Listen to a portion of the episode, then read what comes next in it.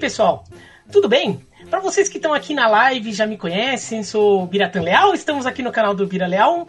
Se vocês estiverem ouvindo é, este meu áudio aqui por podcast, vocês podem estar estranhando, mas aqui é o livro colunista do Fronteiras Invisíveis do Futebol. Eu estou aqui falando que eu roubei, roubei o posto de apresentador do programa de hoje, do Leandro Amin e do Matias Pinto na cara dura porque é, vamos fazer uma live especial, meio, meio live do, do YouTube, meio é, podcast Fronteiras Invisíveis do Futebol especial do Maradona. Então aqui chamei toda a galera.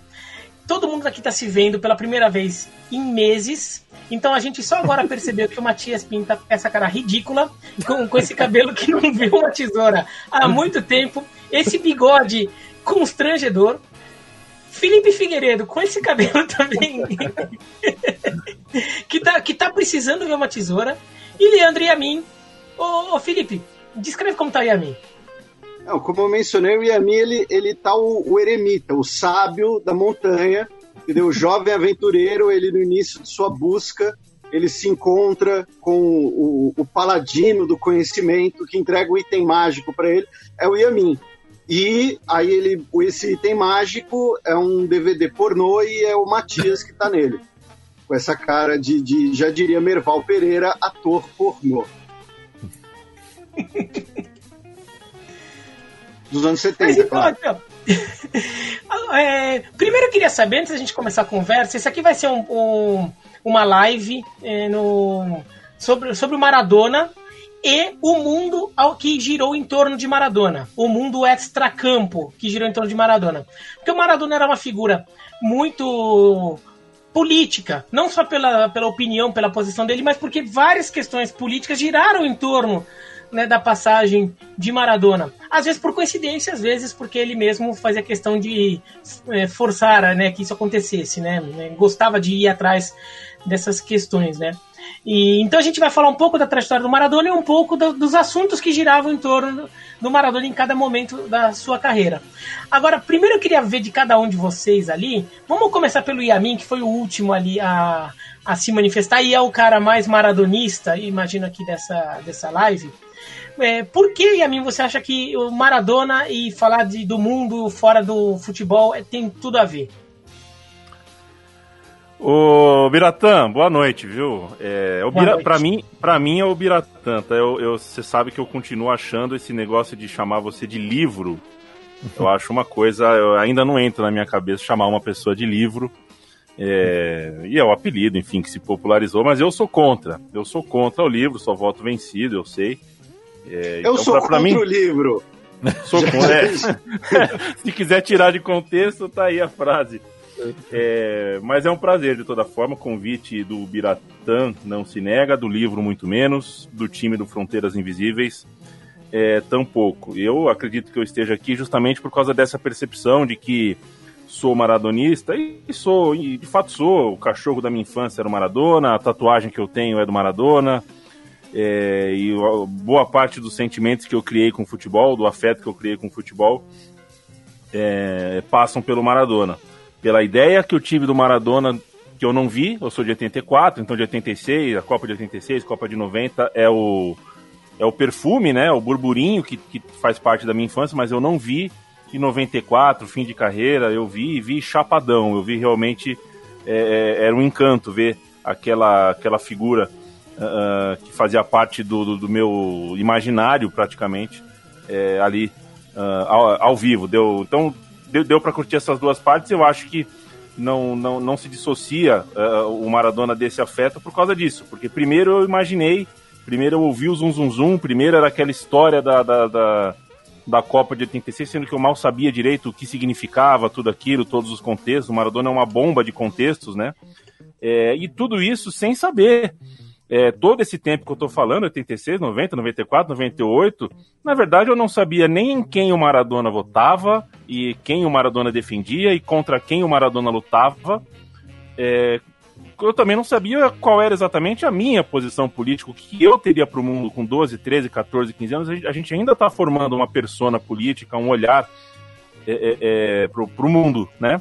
Então, é, para mim não era claro desde sempre que o Maradona é, contesta a FIFA e por isso ele deve ser aplaudido e por isso a gente deve estar do lado dele. Porque eu não tinha uma, uma, uma visão definitiva sobre o que era essa FIFA, o que era a FIFA corrupta, o que era a FIFA é, que usa o futebol como política, como um instrumento para, por exemplo, fazer o que fez por tantos anos com o futebol africano, fazer o que fez com o futebol asiático, essa coisa que, que acontece por trás do nome desenvolvimento do futebol, que é muito questionável a forma como, é, é, como a FIFA trata né, as periferias do futebol. É, como ela faz com que o dinheiro uh, uh, venha na frente da, do real desenvolvimento. Maradona questionou isso, questionou a FIFA, só que isso não era claro. Vai sendo claro aos poucos. É, é, é é, os pontos de intersecção entre o que eu enxerguei da minha vida como um Leandro normal, que mora em São Paulo, que tem a família em São José dos Campos e que passa férias no litoral sul de São Paulo, uma pessoa normal, mas que pensa o mundo de uma forma que é, o Maradona é, com a vida dele, com as coisas que aconteceram nele, infância, adolescência, e depois a estrela que virou, o mito que virou, não está muito diferente. Não, não, não, vê muitas coisas da vida, vê de forma parecida. Então também tem essa familiaridade que veio depois. Eu tenho outros ídolos é, que certamente pensam um mundo muito diferente de mim. Mas é um barato ter um cara que, de alguma forma, coincidiu em tantos pontos. E ao mesmo tempo um cara que é, é humano, frágil, com, com, com, com perdas ao longo da, da, da, vida que são muito humanas, muito comuns a todos nós, se a gente for buscar, ou na nossa família, ou na família próxima da gente, a família de alguns amigos, a gente tem questões com drogas, questões com alcoolismo, questões com, com violências. É, isso de alguma forma humaniza, aí os erros, é aquela história, né? Toda família triste é triste à sua maneira, né? Não existe famílias uh, tristes uh, idênticas. É, a felicidade, sim, homogeneiza as pessoas, mas a tristeza, cada, cada, cada gente é triste à sua maneira. E, mas de alguma forma isso aproxima as pessoas, né? Então acho que a, a humanização que os erros causaram ao Maradona foram mais uma carga de, de aproximação entre esse Maradona pessoa do futebol e o Maradona que a gente uh, vai passar o resto da vida falando sobre alguém que é muito mais do que a persona futebolística. Bom, agora, obrigado, Yamin. É, fiquei deixando aqui alguns comentários do pessoal, só para deixar claro, tá? Para avisar. Os comentários estão abertos, vou ficar dando uma lida, colocando algumas coisas, mas eu, eu não, não abri o superchat hoje, tá? Então vocês não vão poder dar dinheiro pra gente, mas por um motivo, né? Porque se alguém coloca o superchat, a gente acaba tendo uma certa obrigação moral ali de, de ler na hora. E nesse caso eu quero colocar as perguntas, as manifestações de acordo com o que for mais produtivo para o andar do programa, né? E então não, não quero correr o risco de se interromper um pouco o fluxo. Tá? É, queria aqui é, ouvir um pouco o, o Felipe, eu vou chamar de Felipe só porque atrasou, tá? O Felipe, é, por dois motivos. Um, para responder essa pergunta aqui, né? Que ele está escondendo as bandeiras do Corinthians, por isso que atrasou. Mas também porque eu quero deixar o Matias com pouca coisa sobrando para falar, porque ele vai arranjar um motivo para falar do Uruguai. É, porque, Felipe, você acha que, que, que, a gente pode relacionar tanto o Maradona com as várias questões extra-campo, sociais, políticas, históricas, que giraram em torno dos times em que ele jogava, uh, no momento em que ele estava, a comunidade de torcedores com as quais ele conversava? Porque você acha que é uma figura que acabou tendo tanto essa ligação? Primeiro, boa noite para todo mundo que estiver nos assistindo agora ao vivo. É, eu atrasei, mas eu atrasei inclusive por um bom motivo, e como você me provocou, eu vou explorar esse motivo aqui no vídeo. Eu estava mandando feliz aniversário para o maior torcedor do San Diego Padres, do sul da Bahia, que é o padre Antônio Nobre, que inclusive já foi citado por você numa transmissão do San Diego Padres, que ele adorou a história da, da, da, da criação do time e, uh, né, nepotismos à parte, eu estava mandando feliz aniversário para ele, porque né, é um aniversário de data redonda, inclusive. Aproveitando a sessão de abraços, mandar um abraço para nosso ouvinte, ouvinte do Fronteiras, que é Santista, a Maruá, que acompanhou o jogo do Santos hoje e ela contou a história do pai dela. Ela é de origem árabe, o pai dela esteve envolvido em algumas crises ali na Síria e no Líbano. É possível que o pai dela, inclusive, dê entrevista para o xadrez herbal. E ela ficou chateada que eu esqueci de mandar um abraço para ela e para o pai dela no programa convencional. Então, aproveito aqui o momento e, e pago essa dívida. Espero que ela não fique mais chateada. Respondendo a sua pergunta, eu sou um pouquinho mais novo do que o Yamin e bastante mais novo do que você, o Biratão. Uh, então, assim, a minha primeira lembrança de fato do Maradona é talvez um dos momentos mais impactantes da carreira dele, que é a Copa de 94. É, uh, é quando ele faz o golaço, tem a questão do antidoping, ele é pego no antidoping, ele é suspenso da Copa do Mundo, e aquilo lá causa uma, uma comoção enorme. É, uma comoção, tanto com críticas quanto com, com, gente a favor. Eu era garoto, né? Claro, eu já tinha ali uma noção de quem era Maradona. E aí e, e tem uma questão muito curiosa uh, nesse período dos anos 90, início dos anos 2000, né? Que é como o Leandro Emin falou, quando você está, quando eu estava ali, né, começando a me formar como pessoa, que é o termo Maradona, ele vira parâmetro para tudo no futebol.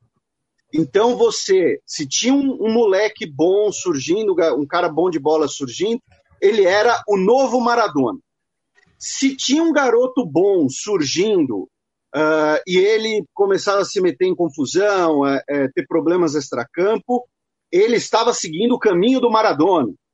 Então, o Maradona, nos anos 90, né, ele acaba se tornando parâmetro, basicamente, para uh, uh, tudo no futebol.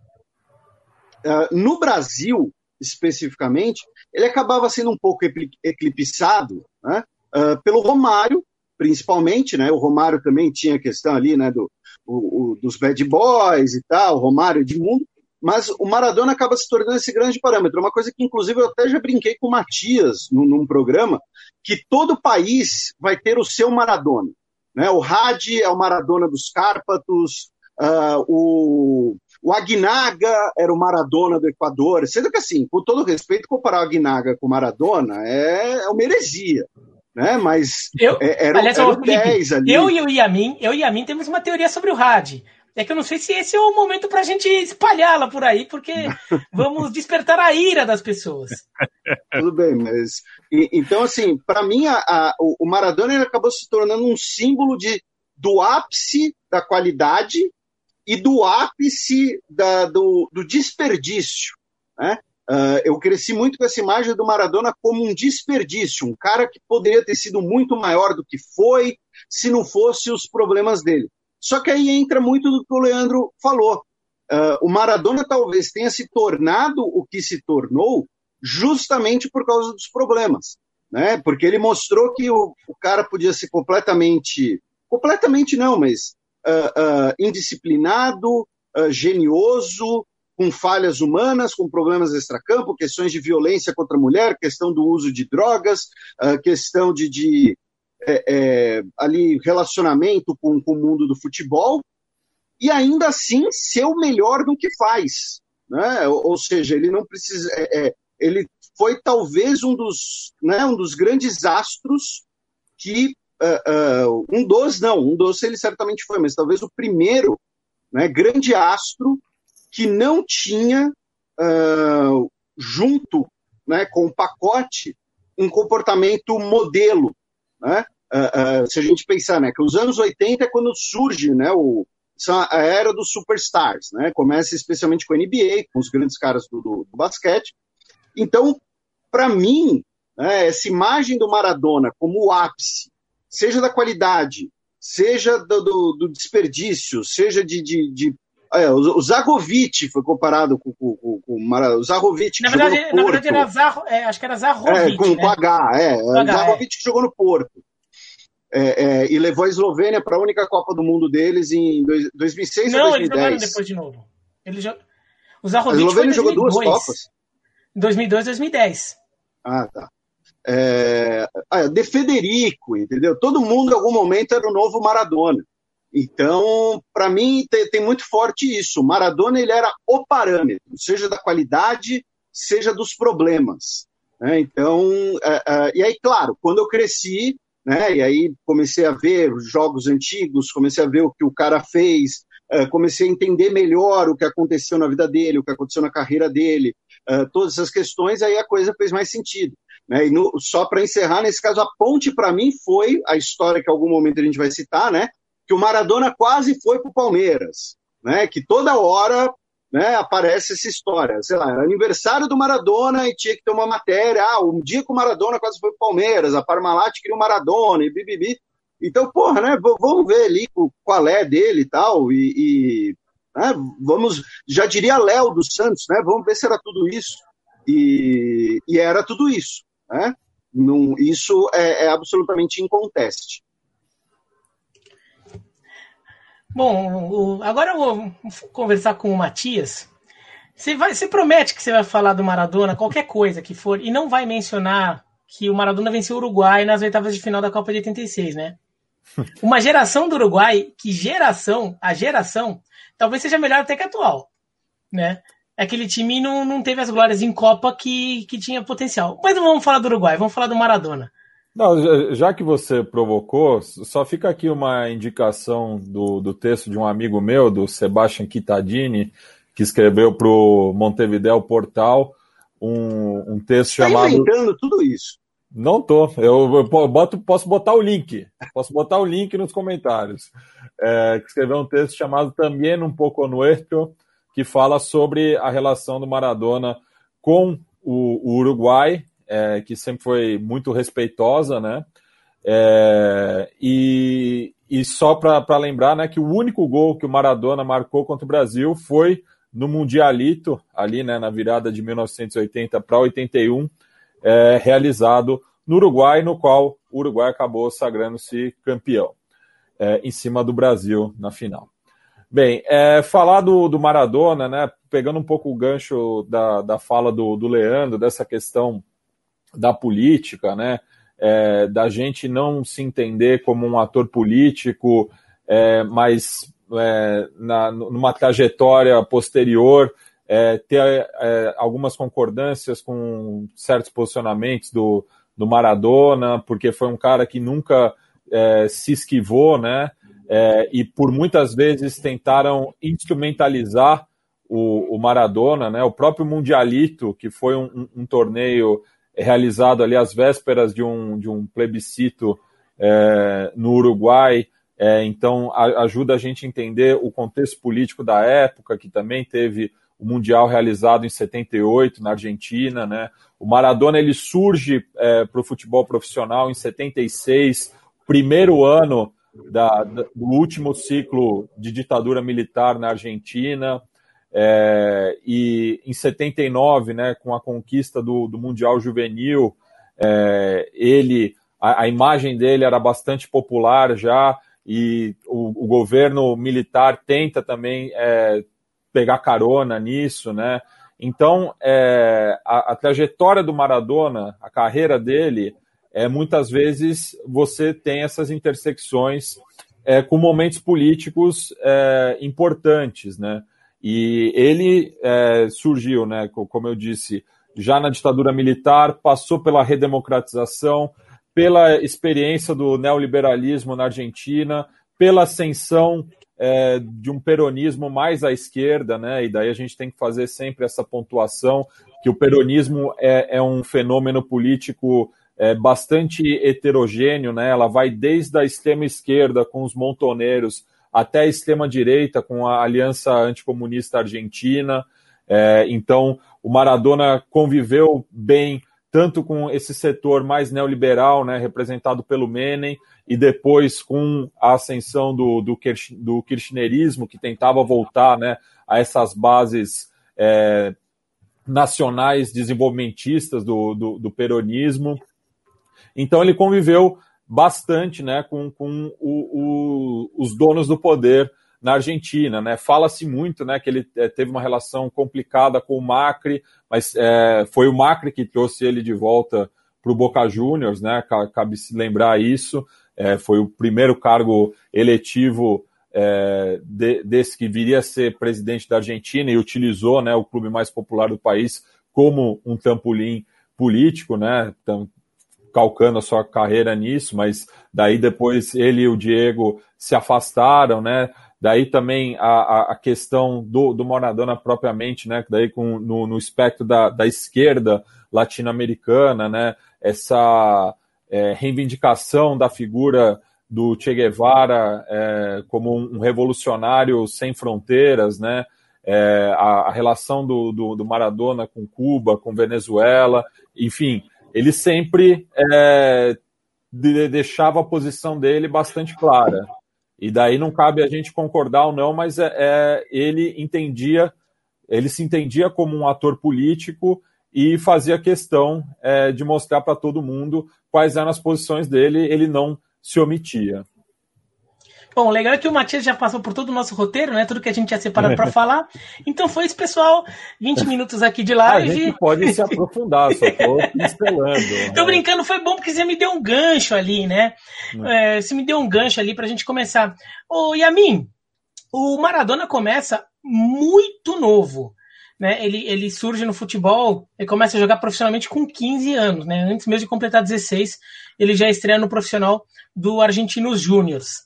E como é que é esse, como é que o Maradona surge, né? Porque ele jogava no Cebojitas, né? Que é aquele que é o time lá da, do bairro dele, de Vila Formosa, aparece bem, né? Mas o time o, o, vai aí dali pro Argentino Júnior. E aparece meio como um furacão, porque é, todo mundo já identificava nele. Ele é aquele jogador que quando botava a bola no pé, você já via que não, esse, esse, esse moleque novinho aqui, mas ele é outra coisa, né? Ele, ele, é, ele é outra coisa, ele não é só um jogador novo bom. Ele é outra coisa. É, já dava para ver que ele era diferente, né? É, como é que é esse, essa passagem ali do, do, do, do Maradona no Argentino Júnior, que às vezes a gente esquece, mas ela nem foi tão curta assim. Ele fica lá cinco anos e ele chega a ser artilheiro de campeonato argentino pelo Argentino Júnior. É, é, antes de começar a te responder, Beratan, só enquanto ouvi o Matias, eu me recordava de uma coisa que acho que é importante a gente citar, e a gente acabou não citando sobre essa persona política do Maradona. Ele, ele é, é importante para toda a sociedade, é importante para nós que a gente tem, que a gente tenha pessoas interessadas em política, com posicionamento político, mas que não são acadêmicas, não são intelectuais, não são, não entendem profundamente como funciona a política. É, é, importante, né? Porque muitas vezes a gente percebe que tem gente que tem interesse em falar, em se posicionar, só que parece que se sente intimidada, parece que tem que pedir licença. E talvez não, talvez você possa se interessar e ter suas posições e você não precisa saber exatamente como funciona, você não precisa ouvir xadrez verbal é, toda semana para poder falar sobre política, né? É, precisa claro, sim. ok, é verdade, precisa sim, mudei de ideia. É, agora, te respondendo, Biratan, sobre é, a passagem dele pelo Argentino Júnior, acho que ficou cedo, é, ficou claro desde muito cedo que, que ele era um, realmente um estouro. Acho que algumas das, das. Se havia alguma crítica a ser feita para ele no começo da carreira, era algo que o Messi conseguiu driblar posteriormente, indo para Barcelona fazer uma um trabalho físico, um trabalho, né, a situação da, da altura do Messi, da, da, da, força física do Messi era ainda ele era ainda menor né, do que é o, do, do, do que é o Maradona. É, porque a gente vivia uma década de 70, o Biratã, é, na qual o futebol tinha passado por uma transformação física muito importante. Né? Depois dos anos 40, 50, ali, é, a partir dos anos 60, e eu acho que nos anos 70, principalmente, você tinha a seleção da Holanda desafiando é, é a, a, o que a gente tinha como tática vigente no futebol, né? É, aquilo era, era o topo da pirâmide, a coisa mais bonita que você tinha para ver, a coisa mais é, expressiva do ponto de vista tático, da, da criatividade, mas era uma década de muita imposição, de novas descobertas da ciência esportiva, da, do tratamento físico aplicado ao futebol. Então, se você chegasse em 1975 e perguntasse para alguém qual é, na tua opinião, o biotipo do jogador da próxima década, o melhor jogador da próxima década, vai ter que tipo de, de biotipo? Ninguém ia falar que era um cara mais baixo do que a média, com um peso maior do que a média, um jogador como era o Maradona do ponto de vista físico. Então, é, é esse era o senão que você tinha a oferecer para o Maradona. O futebol é, de topo se mostrava um futebol com tendências para ganhar é, um, uma nova cara do ponto de vista físico e o Maradona talvez não atendesse essa, essa, essa exigência que o futebol aparentava mostrar. E, além de tudo, era um futebol, particularmente futebol sul-americano, argentino na época, era um futebol que o couro comia é, de uma maneira de uma maneira feroz, né? É, foi uma época que o pau comeu mesmo. É, Libertadores, os campeonatos é, regionais, foi uma época de muito pontapé. É, e o Maradona, é, com o seu tamanho, fica muito com a bola, gosta muito do drible de frente, vai para o confronto. Foi um jogador que acabou sofrendo também com isso. A parte esses senões, era evidente que o Argentino Júnior era pouco para ele. É, você citou já a artilharia, ele fez alguns gols e ele, mesmo antes de ir para o Boca Juniors, é, tem o debate sobre ele ir ou não para a Copa do Mundo de 78. Algo parecido com o que a gente viveu aqui no Brasil uma década atrás, em 2010, quando a opinião pública é, queria ver o Neymar na Copa. E o, o treinador achava que a seleção era muito. É, é tinha um compromisso importante. Não estou falando do Dunga agora, né? Volto para 78. A Copa do Mundo era na Argentina. Isso muda o parâmetro, né? Isso muda um, um pouquinho. Eu acho que quando você tem uma Copa em casa, principalmente no caso da Copa de 78, Argentina, Videla, tudo mais, aquela necessidade de chumbo de você fazer um bom papel, você fica naturalmente um pouco mais conservador. E a Argentina não quis, é, a Argentina preferiu o conservadorismo, né? o, o, Maradona era, era jovem demais, é, e aí não foi, não foi para a Copa, mas já tinha esse debate, já estava posto que o Maradona era um jogador habilitado para ser convocado para jogar uma Copa do Mundo em 78. Talvez se ele já tivesse no Boca, a, a conversa era outra. No Argentino Júnior, vamos esperar um pouquinho, é, é, um pouquinho menos de manchete, é um pouquinho menos de aparição, né, de, de publicidade. É, só que aí ele provou em 79 no Mundial Sub-20, ele foi o melhor, em, o melhor da Copa, Argentina campeã, e provou em 80 num Boca Juniors e Argentino Júniors, é o jogo clássico dele, é, no qual ele faz quatro gols dentro da bomboneira. É o, é o River Plate que tem as primeiras conversas para contratá-lo, mas o que ele faz na bomboneira mexe com os brios, né, é, é, é acelera né, as partículas ali, e ele acaba sendo é, é, chamado de imediato para jogar no, no, no, Boca Juniors. O Boca resolve fazer aquela aquela posse, e aí ele entra no, no, pisa nos anos 80, entra nos anos 80 como um jogador é, do Boca Juniors, que aí está mais à altura dele, mas a passagem dele pelo Argentino Júnior é, é, é, irrepreensível.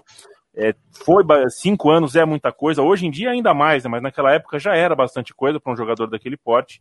Então não se pode desprezar de forma nenhuma a passagem dele pelo, pelo clube, pelo Bicho.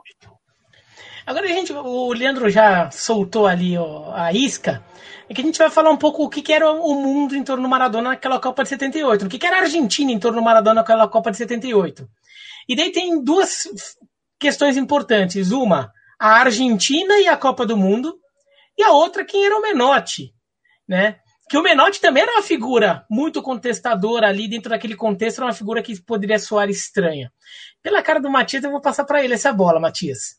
Quem é, era César Luiz Menotti dentro do contexto da época? tá? É, não só no futebol, mas fora dos campos também. Porque a figura do Menotti como técnico da Argentina, naquele momento da Argentina, da, da história da Argentina, da história do futebol argentino, que não tinha título mundial, e, e do país Argentina, é, era, uma, era uma figura que estava com muito peso nas costas dele, e ainda mais uma figura que poderia ser muito contestada pelo, pelo governo.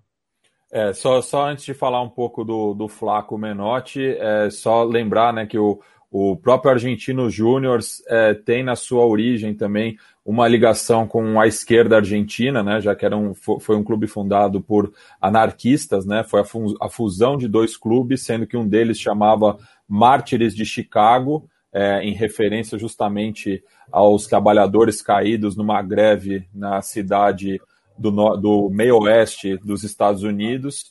É, então é, é, um clube e justamente usava vermelho, né? Então tem essa carga é, política também, né? E o Flaco Menotti é, é uma figura é, similar assim ao João Saldanha, né? Porque era um homem de opiniões fortes, era um estudioso do jogo, é, revolucionou né, a, a, seleção argentina, mas fazendo um bom trabalho primeiro no, no Huracan, né, que foi a, a espinha dorsal é, daquela seleção de 78, né, é, principalmente a figura do, do Brindisi, do Loco Hausmann, que é um cara que é, que é muito parecido com, com, com Maradona, né, nessa relação com a arquibancada, né, é, é, é um, é um, é um o, eu, se, eu, sempre trago esse exemplo para contextualizar o Loco Hausmann, que é um cara que na Copa do Mundo, é, realizada aqui no Brasil em 2014, ele veio junto com a Barra Brava do Excursionistas, que é um clube ali é, que fica próximo do, do estádio do River Plate, é, no, em Belgrano, né, ali no é, nordeste da, da, da, capital argentina, e ficou com, com a Barra Brava é, hospedado no, no Morro Dona Marta, ali na zona sul do Rio, é, até porque o clube é conhecido como Los Vigeiros, né, que é essa origem comum tanto do Louco Hausmann quanto do Maradona, e o Hausmann também é, enfrentou uma luta muito dura né, contra o vício. Ele era alcoólatra é, e morreu também de uma, de uma maneira um pouco é, triste, né, é, recentemente, se eu não me engano, em 2018. É, então, o, o, tem essa, essa projeção do Menotti, que era um homem de esquerda, é, que contestava é, a, no, no, limite o, o regime recém é, né? Porque cabe lembrar que a Argentina é escolhida como sede antes do golpe militar que derruba a Isabelita Perón, né? A, a, a viúva do Juan Domingo Perón, é, que havia voltado para a Argentina em 73, é, sido eleito presidente, mas morreu em 74 e, e deixou, né? O, a, a, sua esposa era a vice-presidenta, então ela assume a Casa Rosada antes mesmo da, da Cristina Kirchner, né? Mas, é, enfim, já estava ali uma tensão muito forte né, é, na Argentina, exemplo do, dos países vizinhos. Né? O Brasil já estava é, na, na, ditadura militar, o Chile, é, o Uruguai, o Paraguai. Então, a, a, e a Argentina já tinha tido também é, duas ditaduras militares recentes, né, é, nas décadas de 50 e 60.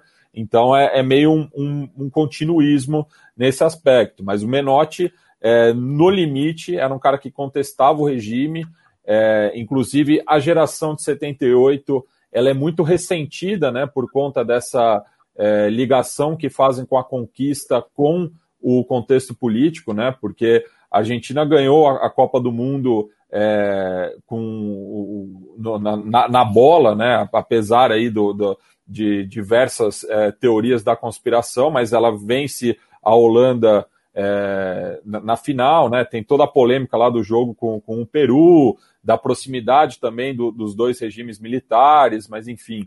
É, e uma figura é, como o Kempis, né? Que tinha tudo para ser do tá numa prateleira parecida com a do Maradona, né? Porque leva a Argentina ao seu primeiro título mundial como artilheiro, melhor jogador, mas justamente por essa conquista ter sido durante um, um período tão é, repressor da história argentina, acaba diminuindo bastante o peso do Kempis, né, que acaba sendo é, muito reverenciado na sua província natal, né, lá em Córdoba, mas não no resto da Argentina e também porque ele, apesar de ter tido uma passagem bem sucedida pelo River Plate, ele nunca é, jogou por um clube de projeção nacional, né? Ele começa a carreira no Instituto de Córdoba, passa para o Rosário Central, que são dois clubes muito fortes regionalmente, mas não são clubes é, nacionais como os é, cinco, seis grandes de Buenos Aires. Né? Então, a geração de 78,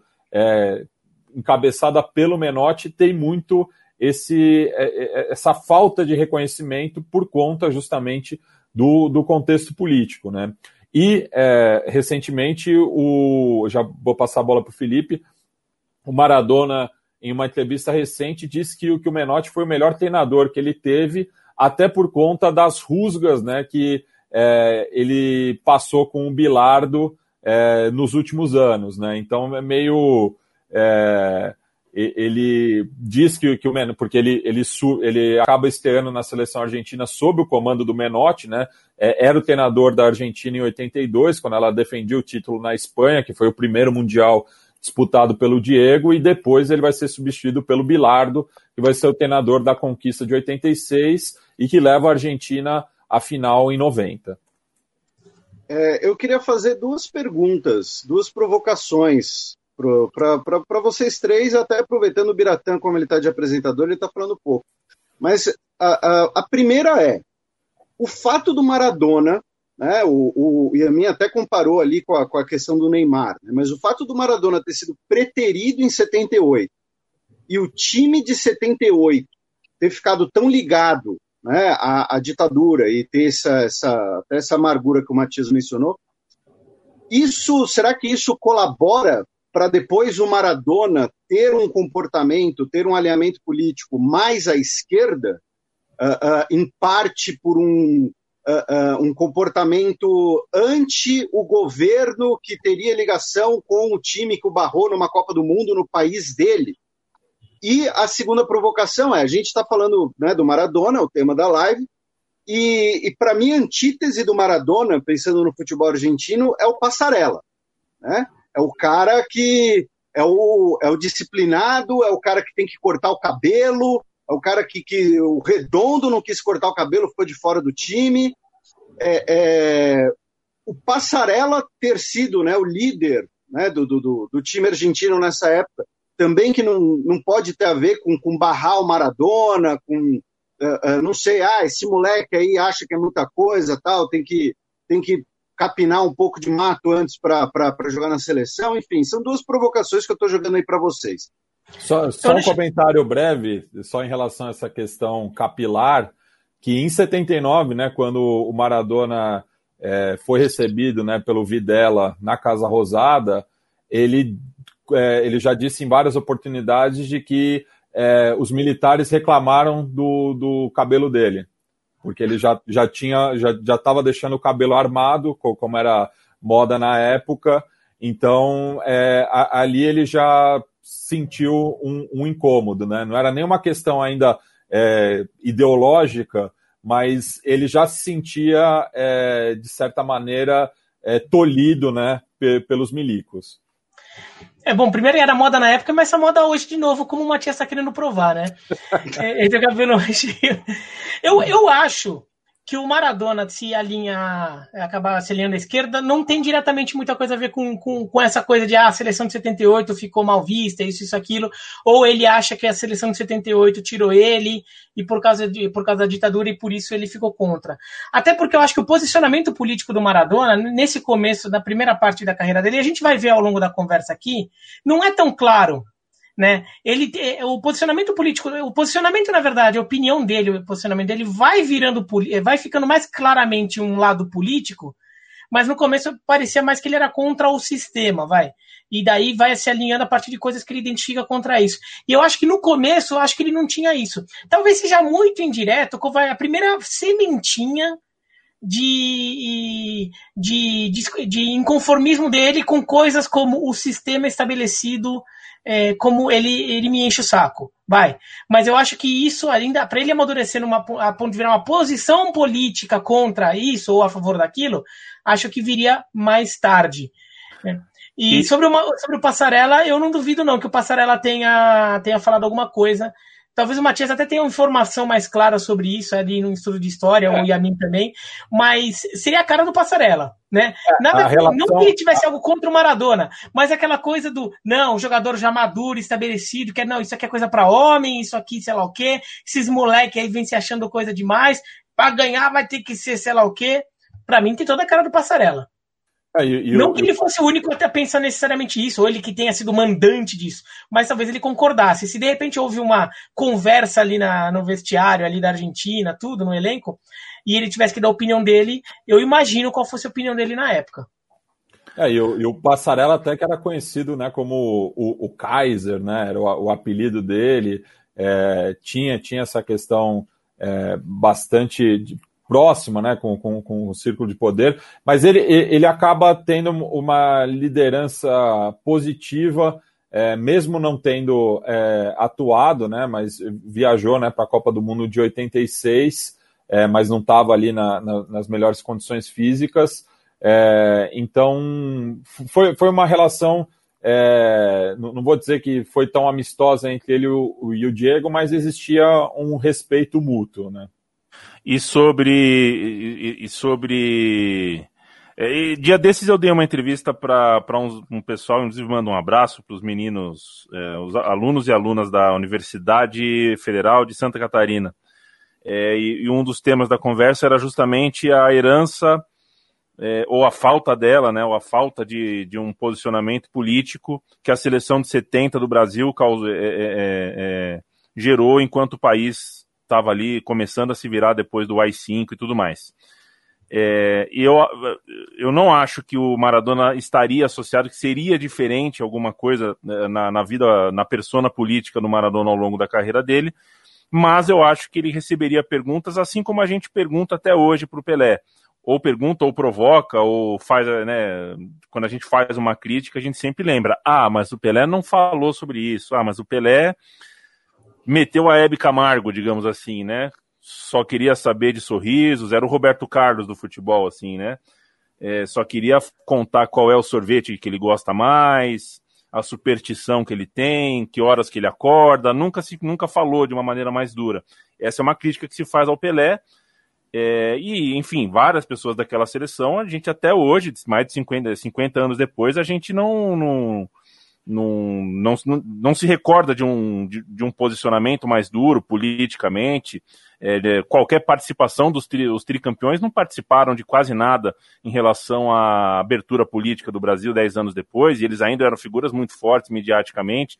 Essa pergunta eu acho que o, se o Maradona tivesse jogado em 78, é, eu, muito, eu fico curioso de saber que tipo de posicionamento, né, que tipo de, de pessoa seria aquela, que tipo de, de agente seria aquele Maradona menino, mas de algum tipo de pergunta e crítica eu acho que ele não fugiria, ele não estaria livre hoje, e é uma coisa que por ele não jogar, concordo, ele não ele não, não, não precisou passar por esse tipo de, de escrutínio político.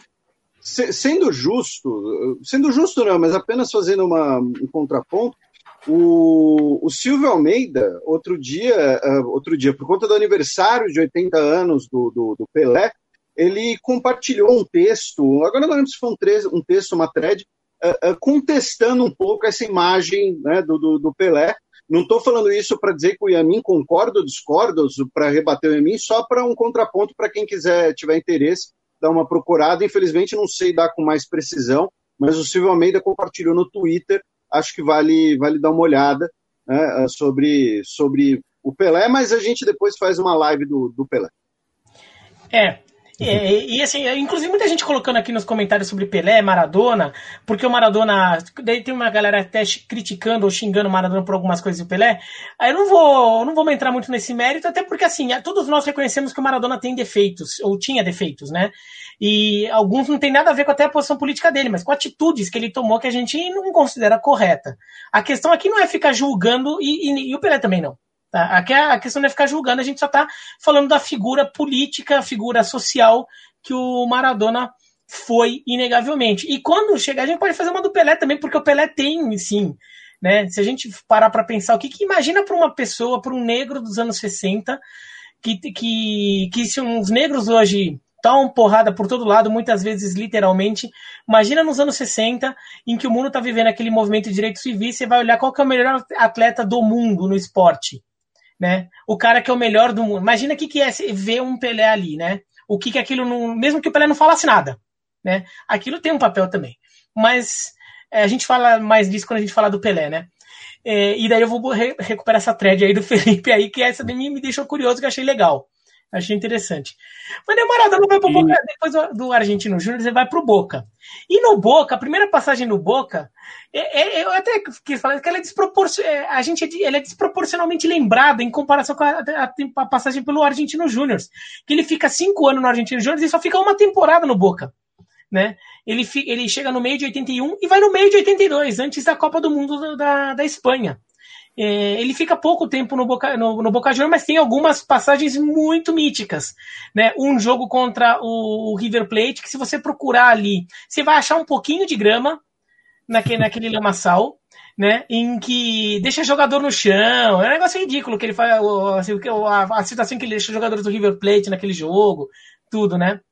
Faz um monte de gol que a gente ficou vendo aí nas reportagens históricas sobre a morte dele pegando lances antigos, gol de cobertura, cavadinha, né? Ele deitou e rolou no Boca Juniors, né? 40 jogos, 35 gols, uma média bastante alta, ainda mais pro futebol da época.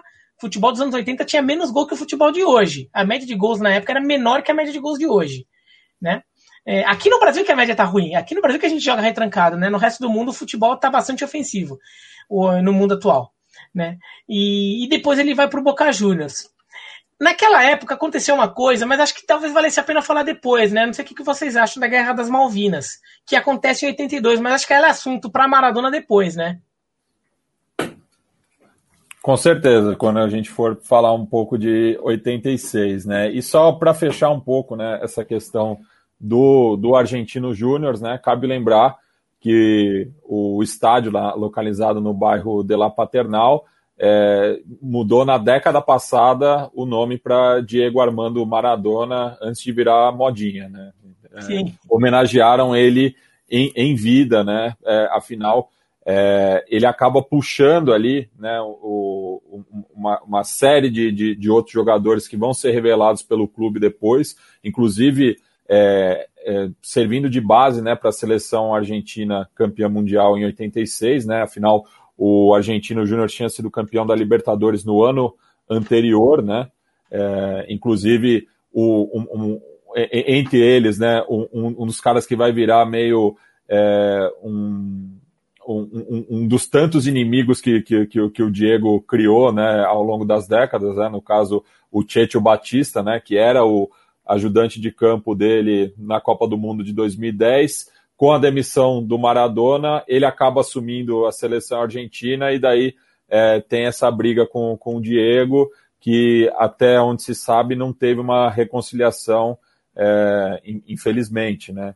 É, então, porque o, o, Maradona tinha esse temperamento é, bastante explosivo, né? Então, é, ele até por entender o, o papel dele, né, como, como, um ídolo que veio de baixo, ele ajudava muitos jogadores com, é, se, é, com origens similares a dele, né, é, o Kili Gonzalez, o Ariel Ortega, é, vários jogadores ele é, abraçou. O Ortega, que era o novo Maradona. O, mais, mais um dos tantos, né? É, Não, mas usava assim, 10, era cabeludo. É. Oi, Amin, quantos camisas 10 argentinos baixinhos foram o novo Maradona? É. O Ortega, o Galhardo, o Galhardo técnico do River hoje. E mais? Aymar. Aymar. Aymar. Saviola. Saviola. Saviola. O D'Alessandro também. O D'Alessandro. É. Riquelme. Outro, outro surgido, não tão baixinho, mas outro surgido no Argentino Júnior e que tinha também ali uma, uma relação bastante complicada com o Maradona, porque acaba sendo a passagem de bastão também, né? O, o Maradona é, se aposenta no, no Boca em 97 é, e o Riquelme estava surgindo é, para o futebol profissional ali também, né?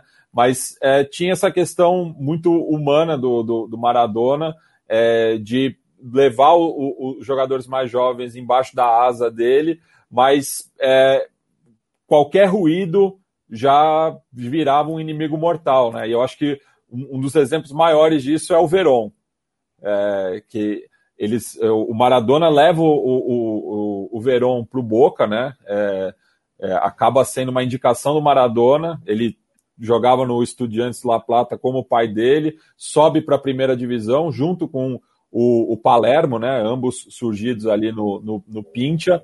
E daí com é, depois o, o, Maradona reconvoca né, o, o, o Verón né, para a seleção argentina quando ele era treinador, ali no contexto das eliminatórias, é, em 2009.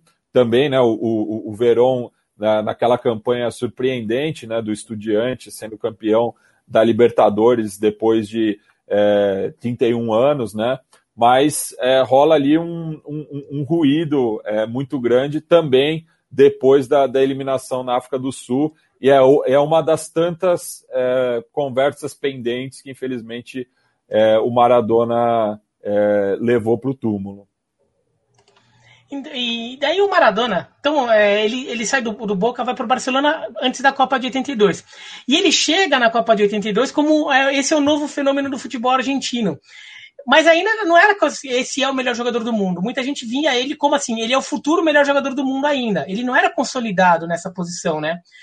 Acho que ele era ainda e, visto até abaixo do Platini e do Zico, por exemplo, no e, cenário mundial. E num contexto também menos globalizado, né? E que a Copa do Mundo acabava sendo a grande vitrine, né? É, era a, a, feira mundial que acontecia de quatro em quatro anos, apresentando é, é, tanto as novidades enquanto jogadores, sistemas táticos, então ainda era é, um, um, evento é, de exposição, vamos dizer assim, né? E mesmo em 86, o, o Platini chega com mais banca que, que, o, que, o, Maradona, né? Até porque o Platini era multicampeão pela Juventus, o Maradona ainda estava tentando ser. Uma é. coisa que assim, acho que nem é tão, tão importante ali na trajetória do Maradona, mas vai, já para não passar em branco a passagem dele pelo Barcelona, ele arranha, ele não consegue, ele consegue só uma Copa do Rei né, pelo Barcelona, ele não, ele não consegue grandes conquistas pelo Barcelona, ele fica lá duas temporadas. É, e pelo Barcelona, ele tem vários confrontos épicos com o Atlético Bilbao com gococheia, quebra-perna, tudo. Porque o Atlético. Teve quebra-pau, aquelas coisas, briga generalizada. E o Atlético Bilbao era o grande, era o super time mega ultra fodão da, da, da Espanha na época. É, foi a Real Sociedade bicampeã em 81 82 e depois o Atlético Bilbao 83 84. É, não, não era muito um contexto de rivalidade Catalunha e País Basco, mas foi o último grande momento do futebol basco, né, um momento de domínio, que o futebol basco foi dominante na, na, na Espanha. Então, só para mencionar um pouco essa questão, né, o futebol basco, acho que a melhor comparação que eu vejo aqui no Brasil é, seria o futebol gaúcho. É, primeiro por ser uma região ali que tem suas diferenças culturais, mas porque aquela é o a, a estereótipo do futebol basco, é o estereótipo do futebol gaúcho. É força e raça. Né? É, é são, sempre foram times muito. E, e, assim, tem uma fama de históricos de quebra-pau, que às vezes é meio estereótipo, tudo, mas tem esse histórico de quebra-pau. E o, Bar o Barcelona e, e são do, separatistas do Maradona... também. Quê? E são separatistas também. É, e, ó, e tem, você que está dizendo. Muito, e, e, tem muito basco ali na região da, da fronteira com o Uruguai. Verdade, verdade. Tem um conhecimento de causa. É, e, interessante também né, que é, a, a, Espanha, nesse momento, vivia um momento de redemocratização, então é curioso essa ponte que o Maradona faz, né, saindo de uma Argentina é, que está já no, no fim do, do, do, ciclo militar, mas indo para uma Espanha que vi, tá, tá, é, vivia um momento um pouco mais à, à, frente nesse aspecto, né? Porque viveu uma longa ditadura militar, né? Desde ali do final dos anos 30 até a década de 70, com ainda algumas coisas mal resolvidas, então é, e, e com muitos é, refugiados argentinos já, né, chegando na Espanha. Inclusive tem uma, uma anedota, né, de que os militares é, queriam contratar a Barra Brava do Quilmes, que era liderada pelo Negro Thompson, é, para perseguir os inimigos políticos que estavam na, na Espanha durante o Mundial de 82. Mas daí aconteceu a Guerra das Malvinas e esse plano ficou para depois. Aí eu queria chegar no Yamin sobre Maradona no Barcelona. Até uma conversa que a gente teve no podcast da Trivela. Porque quando a gente chegar no Napoli, a gente vai falar muito disso. Mas o Maradona sempre se identificou muito com quem é contra o sistema, com torcidas muitas vezes marginalizadas. E ele pega, vê isso no Napoli, vê isso no Boca Juniors, né? Mas, de certa forma, ele, deve, ele poderia ter visto isso no Barcelona. E ele não se encaixou perfeitamente em Barcelona. Né? Ele não teve. É, a passagem dele no Barcelona é uma passagem complicada. Que tem até um jogo em que ele é aplaudido em pé pela torcida do Real Madrid, como o Ronaldinho Gaúcho foi depois. Que ele é, é, come a bola lá, o Barcelona ganha do Real Madrid no Bernabéu e a torcida do Real Madrid aplaude o Maradona. Teve esse jogo. Mas não foi uma passagem, é uma passagem que muitas vezes é mais lembrada por esses quebra-paus com o Atlético Bilbao. Né? E ele mesmo não se sentiu tão confortável lá no Barcelona. Né? É, eu tenho uma teoria. Eu acho, é, queria ver o que o Yamin, se o Yamin também tem a dele. É que Barcelona é uma cidade que ela, a, e a Catalunha como um todo, ela é marginalizada do ponto de vista cultural. Né? Marginalizada não, mas ela é oprimida do ponto de vista cultural, do ponto de vista histórico e do ponto de vista político. Mas ela não é do ponto de vista econômico. É uma cidade muito rica. Na verdade, ela é mais rica que as outras regiões da Espanha. Barcelona é sofisticada. Barcelona não é uma cidade é, que dá para usar o termo marginalizada. Né? E acho que então por isso acho que não tem uma é, acho que ele não, não, o casamento da personalidade não foi tão tão, tão perfeito como foi em Nápoles. É, queria ver o que, o que a minha acha ali, se ele tem alguma teoria, vai o Maradona não ter sido tudo aquilo no Barcelona. Não, 100% de acordo, Livro. 100% de acordo. É, a carreira do Maradona, ela passa por uh, cidades maradoneáveis, quase sempre, se você parar para pensar, né? Sevilha, Rosário, Nápoles, é, no caso de Buenos Aires, né, o bairro da Boca, ou Boca, é, são todos lugares que, se você parar e olhar, fala, pô, esse lugar tem a cara do Maradona. E Barcelona, por essa narrativa de que, né, essa narrativa da que você bem usou a expressão é, da, da, opressão cultural que a Catalunha sofre, ele, de repente, se a gente rolasse o dado, voltasse no tempo e vivesse a mesma história dez vezes, em duas, em três ou em quatro dessas vezes, é, daria um estalo ali, daria, aconteceria alguma fagulha e o Maradona ir, incorporaria a luta catalã pela, pela mostra da bandeira, pela, por uma voz mais independentista. Não era época na hora, aliás, nem esportivamente, né? A Espanha vivia um momento que tinha uma Copa do Mundo a ser disputada naquele país. Essa Copa do Mundo ela foi, do ponto de vista político, é, é, feita de maneira parecida com o que a gente viveu aqui, que a gente fala até hoje, né, na nossa ditadura, que quando tem um time onde, onde a arena vai mal, mais um time no Nacional, na Copa do Mundo da Espanha, é, teve 16 é, ou 17 estádios, né? Quer dizer, teve estádio para o país inteiro, não teve um corte. A, a, ideia de expansão do futebol espanhol, a Copa do Mundo foi usada como, como, como um argumento para tentar expandir. É, é, é, e, na verdade, para não deixar ninguém insatisfeito dentro do, do, do, do espaço esportivo uh, daquele país, foi, foi, foi tratada dessa forma, a política ali da Copa do Mundo. E isso, de alguma forma, também tirou é, é, é, tirou um pouco na narrativa assim, o foco da coisa de Barcelona-Madrid, que é o, né, o futebol espanhol. A gente tem Barcelona-Madrid como realmente a, a, a, narrativa, as manchetes passa, passam sempre o Barcelona e Madrid. Na época talvez fosse um pouquinho menos, porque a coisa da Copa do Mundo, da seleção espanhola, do, do Mundial de 82, tava, é, era uma coisa candente ali. E, sei lá, aconteceu no Maradona, não, não, não, não teve aderência, as coisas não aconteceram. E eu, eu até acho que, apesar de ser um lugar rico, de ser um lugar sofisticado, de ter uma torcida que não é propriamente uma torcida uh, que mata e morre, no sentido figurado, por, por, pelo futebol, é, era uma cidade que estava numa, numa década interessante, né? Uma década de Copa do Mundo que depois viria a se tornar a cidade olímpica, uma cidade que é, é a Olimpíada representa, representou para Barcelona, a Olimpíada de 92, né? Um renascimento de uma cidade. E quando a gente fala de renascimento, é porque a, a cidade estava um pouco machucada também. A autoestima da cidade e alguns pontos que hoje a gente vê como turísticos é, da cidade não eram como a gente vê hoje, a cidade estava um pouco machucada. Aconteceu do Maradona não ter essa aderência. É, são fagulhas que eu acho que se a gente fosse viver de novo, talvez as coisas fossem diferentes. Não aconteceu também porque o time não era tão competitivo assim, porque a lesão que o Maradona sofreu ali foi um pouco grave. E eu acredito que o Maradona estava num momento com a cabeça não muito boa. É a interpretação minha do que, do que a gente acompanha em retrospecto. É, foi uma época que o Maradona, inclusive na Copa de 82, ele é expulso né, por, por um pontapé violentíssimo do Batista. Era uma época que ele estava um pouco de saco cheio de apanhar. E ele chegou na Espanha apanhando bastante, porque ele chegou como diferente, chegou com a, badalação, com o salário lá no alto, essa, essa, coisa toda que naquele tempo era ainda mais normal do que hoje. Chegou, vai apanhar é, de acordo com o seu salário, com a sua badalação. E foi uma época em que ele estava um pouco de saco cheio disso, as brigas com o Bilbao são o principal, o ponto maior dessa, né, dessa parte da passagem dele por Barcelona. Mas, mas foi uma época que ele não desfrutou tanto do futebol e eu suponho que também tem a ver com isso. Foi uma época que ele foi muito caçado. Aqui só para falar a informação que o Yamin jogou, né? É, a Copa do Mundo de 82 é, da Espanha foi realizada em 14 cidades, é, sendo que várias cidades com mais de um estádio.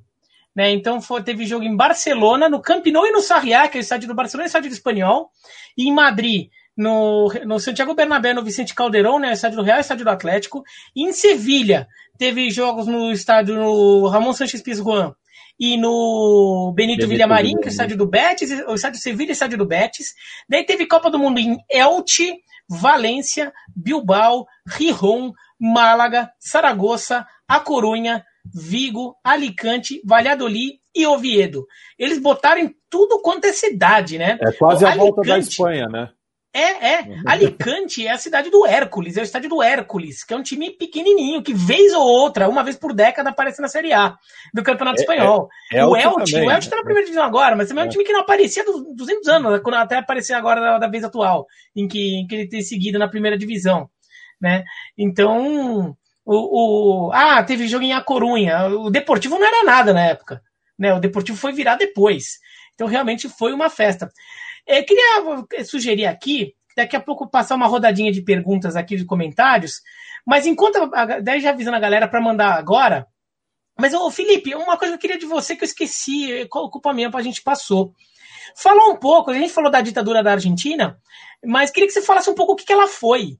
Qual foi o peso dessa ditadura da Argentina? O quão pesada ela é na. Né, assim, até. Vai, eu não, eu não, vou falar em comparação com a ditadura brasileira, porque a gente não quer ficar comparando qual ditadura foi mais legal ou pior, né? Porque todas são horríveis. Mas, assim, qual que é o impacto? Qual que é a, a o papel histórico que ela tem, qual que, foi, qual que era o, a, o costume dela, como que ela agia. É, tudo. Até porque a ditadura da Argentina é nesse período que o Maradona está no Barcelona que ela também começa a fazer água, pelo que a gente vai ver em 86, né? É, quer dizer, aconteceu antes, aconteceu em 82, mas a gente vai ver quando a gente chegar no, no Maradona de 86. Olha, é, humildemente eu acho que o Matias era mais apropriado para responder essa pergunta. Mas, para não parecer que eu estou fugindo da pergunta, uh, só pontuar talvez o mais, mais importante, mais notório, é que ao contrário do Brasil, né, que no pós-segunda guerra teve uma ditadura uh, militar e que era uma ditadura institucionalizada, você tinha um revezamento interno, você tinha uma uh, no início você teve uma, um expurgo do aparato de Estado, você teve uma repressão muito grande, e aí você teve uma ditadura mais ou menos homogênea. Né? Você teve ali uh, os setores que foram alijados, tanto setores uh, à esquerda das Forças Armadas, cujo grande exemplo é o Rui Moreira Lima, uh, os setores, inclusive alguns mais à direita, como Silvio Frota. É, na. E, e, o Chile, por exemplo, o Chile teve uma ditadura e foi uma ditadura extremamente personalista. Né? O, o Chile não foi um regime autoritário, foi um regime totalitário. Né? O Pinochet era a, a, a lei na terra. Na Argentina, nós tivemos várias ditaduras, né? a Argentina passa por três golpes de Estado no pós-Segunda Guerra Mundial, e uh, na Argentina você tinha um espectro muito mais amplo de forças, como o Matias até lembrou. Peronismo, por exemplo, você tinha peronismo para todos os, todos os paladares. Então, um fenômeno. Então, isso leva a dois fenômenos na, na ditadura militar argentina na ditadura da Copa de 78. Que, primeiro, a imagem de que, olha, a gente tentou lá a revolução, né, a renovação nacional, a gente tentou a reorganização nacional, agora tem que ser uma revolução nacional, no sentido de agora, agora tem que ser mais radical, tem que ser mais brutal, tem que ser mais profunda uh, uh, esse governo militar. A gente tem que exterminar literalmente uh, a oposição, a gente tem que né, fazer uma coisa de cima para baixo. Né? Porque, novamente, a Argentina passa pelo seu terceiro golpe de Estado naquele momento. Então, é um triunfo dos setores mais radicais, mais violentos dentro das Forças Armadas Argentinas e dentro da direita nacionalista argentina. Nacionalista que eu digo num sentido anticomunista da Guerra Fria, tá? Para especificar. E a segunda coisa é que não era uma ditadura homogênea. Era uma ditadura em que era um tentando derrubar o outro para assumir o poder. Então você tinha conflitos, por exemplo, entre as armas. Né? Então o exército não se bicava com a marinha, que não se bicava com a força aérea, cada um tinha o seu centro de tortura, cada um tinha sua inteligência uh, uh, de vigilância própria, cada um buscava ter mais influência, ter mais dinheiro, comprar mais armamento. A Argentina, na década de 70, em geral, ela vai ser um dos, proporcionalmente ao PIB, ela vai ser um dos cinco maiores compradores de armas do mundo. Claro, em termos absolutos, você não vai ter como colocar ela no mesmo patamar que a União Soviética, que Estados Unidos, mas em proporção ao PIB, ela vai ser um dos cinco maiores compradores de armas do mundo. Uh, uh, inclusive como consequência dessas disputas políticas. Por quê? Porque você vai ter a Marinha querendo ter mais orçamento, a Força Aérea querendo mais orçamento, o Exército mais orçamento. Então, esse caráter de uh, um vigiar o outro, né, de, de você ter disputas internas, você ter ali. A Argentina é um país, por exemplo, que teve, dentre os seus ditadores, almirantes. Né? No Brasil, tirando ali no período do, do governo provisório pós-Costa e Silva, você não tem, todos os, os, presidentes militares ditadores foram uh, uh, do exército. É, na Argentina, por conta desse caráter de um tentar pegar o outro, de um vigiar o outro, isso acaba deixando a ditadura ainda mais violenta e a sociedade argentina ainda mais paranoica, porque não bastava você ser, entre aspas, um cidadão de bem. Você tinha que ser um cidadão de bem com as conexões corretas. Porque se você fosse um cidadão de bem, entre aspas, próximo do exército, e o seu vizinho fosse um cara que não bicasse com você e tivesse uns amigos na marinha, você corria o risco de desaparecer também. Então, é, é, tanto que o, os esquemas, por exemplo, de roubos de bebês, de tráfico de bebês, que gera as mães de maio e hoje as avós de maio, muitos deles, inclusive, eram filhos de militares de baixa patente né, de, de, de cabos, de sargentos, não era regra, mas existiu isso lá também. Então, acho que esses dois aspectos é, servem para ilustrar para quem estiver nos assistindo e para quem nos ouvir depois, que é uma comparação muito complicada com o Brasil, no sentido de que era um cenário muito uh, uh, paranoico, violento e, e, de um nacionalismo exacerbado, porque você não podia dar um passo fora da linha né? Que, e, e talvez um, um, filme, né? Que a gente sempre comenta, mas talvez o, o, melhor filme que retrate esse ambiente completamente paranoico seja o filme O Segredo dos Seus Olhos, né? Em que você, assim, você está sempre de olho, né? Você pode ser um policial e, e, e se ferrar. Então, acho que são dois aspectos interessantes, mas como eu disse, o Matias tem mais gabarito do que eu para responder essa pergunta uh, uh, sobre a ditadura argentina. E, e só para ilustrar isso que o Felipe sintetizou muito bem, é, me sinto contemplado é, dessa disputa entre as armas né, é, do governo de facto na, na, Argentina. Tem o caso do, do capitão de navio Carlos Alberto Lacoste, né, que ele é, ainda na, no período democrático ele vai fazer parte né, da comissão é, do Ministério do Bem-Estar Social é, para a organização do Mundial de 78 e acaba é, é, substituindo o general de, de, brigada Omar Actes, que foi assassinado é, em um, em, um, atentado é, como o titular é, do, do ente autárquico para a organização do Mundial. Então, é isso que a historiografia argentina convencionou chamar de é, guerra suja, né? Porque era o, o, o, os militares, é, marinheiros, é, os, aviadores, é, um é, disputando com, contra o outro, né? E no caso do Lacoste, ele era bem relacionado, né? Ele tinha relações parentais é, com o, o, o, alto, o, o alto comando militar, né? Ele era primo é, da esposa do, do Videla, que foi o, o, primeiro ditador, e a esposa dele era prima do Galtieri, que foi o último ditador né, da, da, da junta militar. E foi o próprio Lacoste que nomeou um tal de Julio Humberto Grondona para o comando da Associação de Futebol da Argentina logo após o Mundial. Né? O Grondona ele fica de 79 a 2014 no comando da AFA. E então dá para dizer que toda a carreira é, do Maradona pela seleção argentina foi sob é, o comando do Grondona.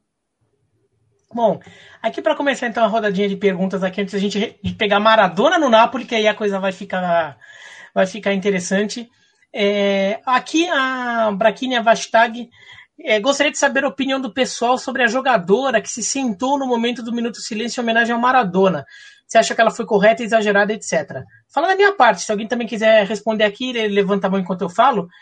Eu, eu acho que foi válida a atitude dela. O Maradona é um, uma figura que. Não vou falar controversa, vou falar que assim, ele, ele, ele, ele cometeu é, é, é, erros, vai, mas ele fez coisas que ele não deveria fazer, e uma delas foi, ele agrediu a mulher. Tem vídeo disso. A mulher estava gravando e, e, e, ele agrediu a mulher.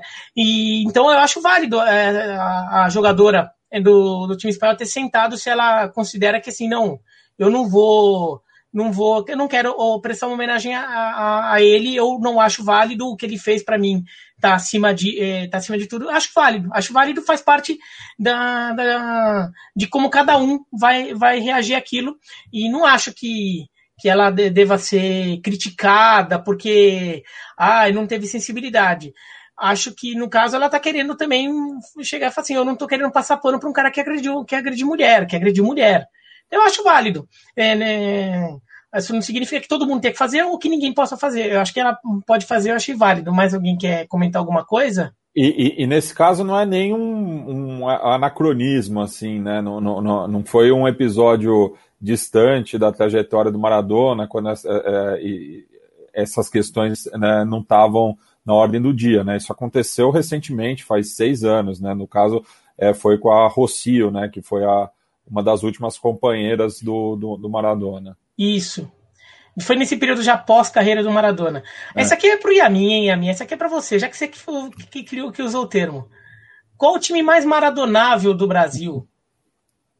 Ou pelo menos vai, se não for o time ou a cidade, a região, porque muito do Maradona não é o clube. Aqui no Brasil, quase todo lugar tem mais de um clube, né?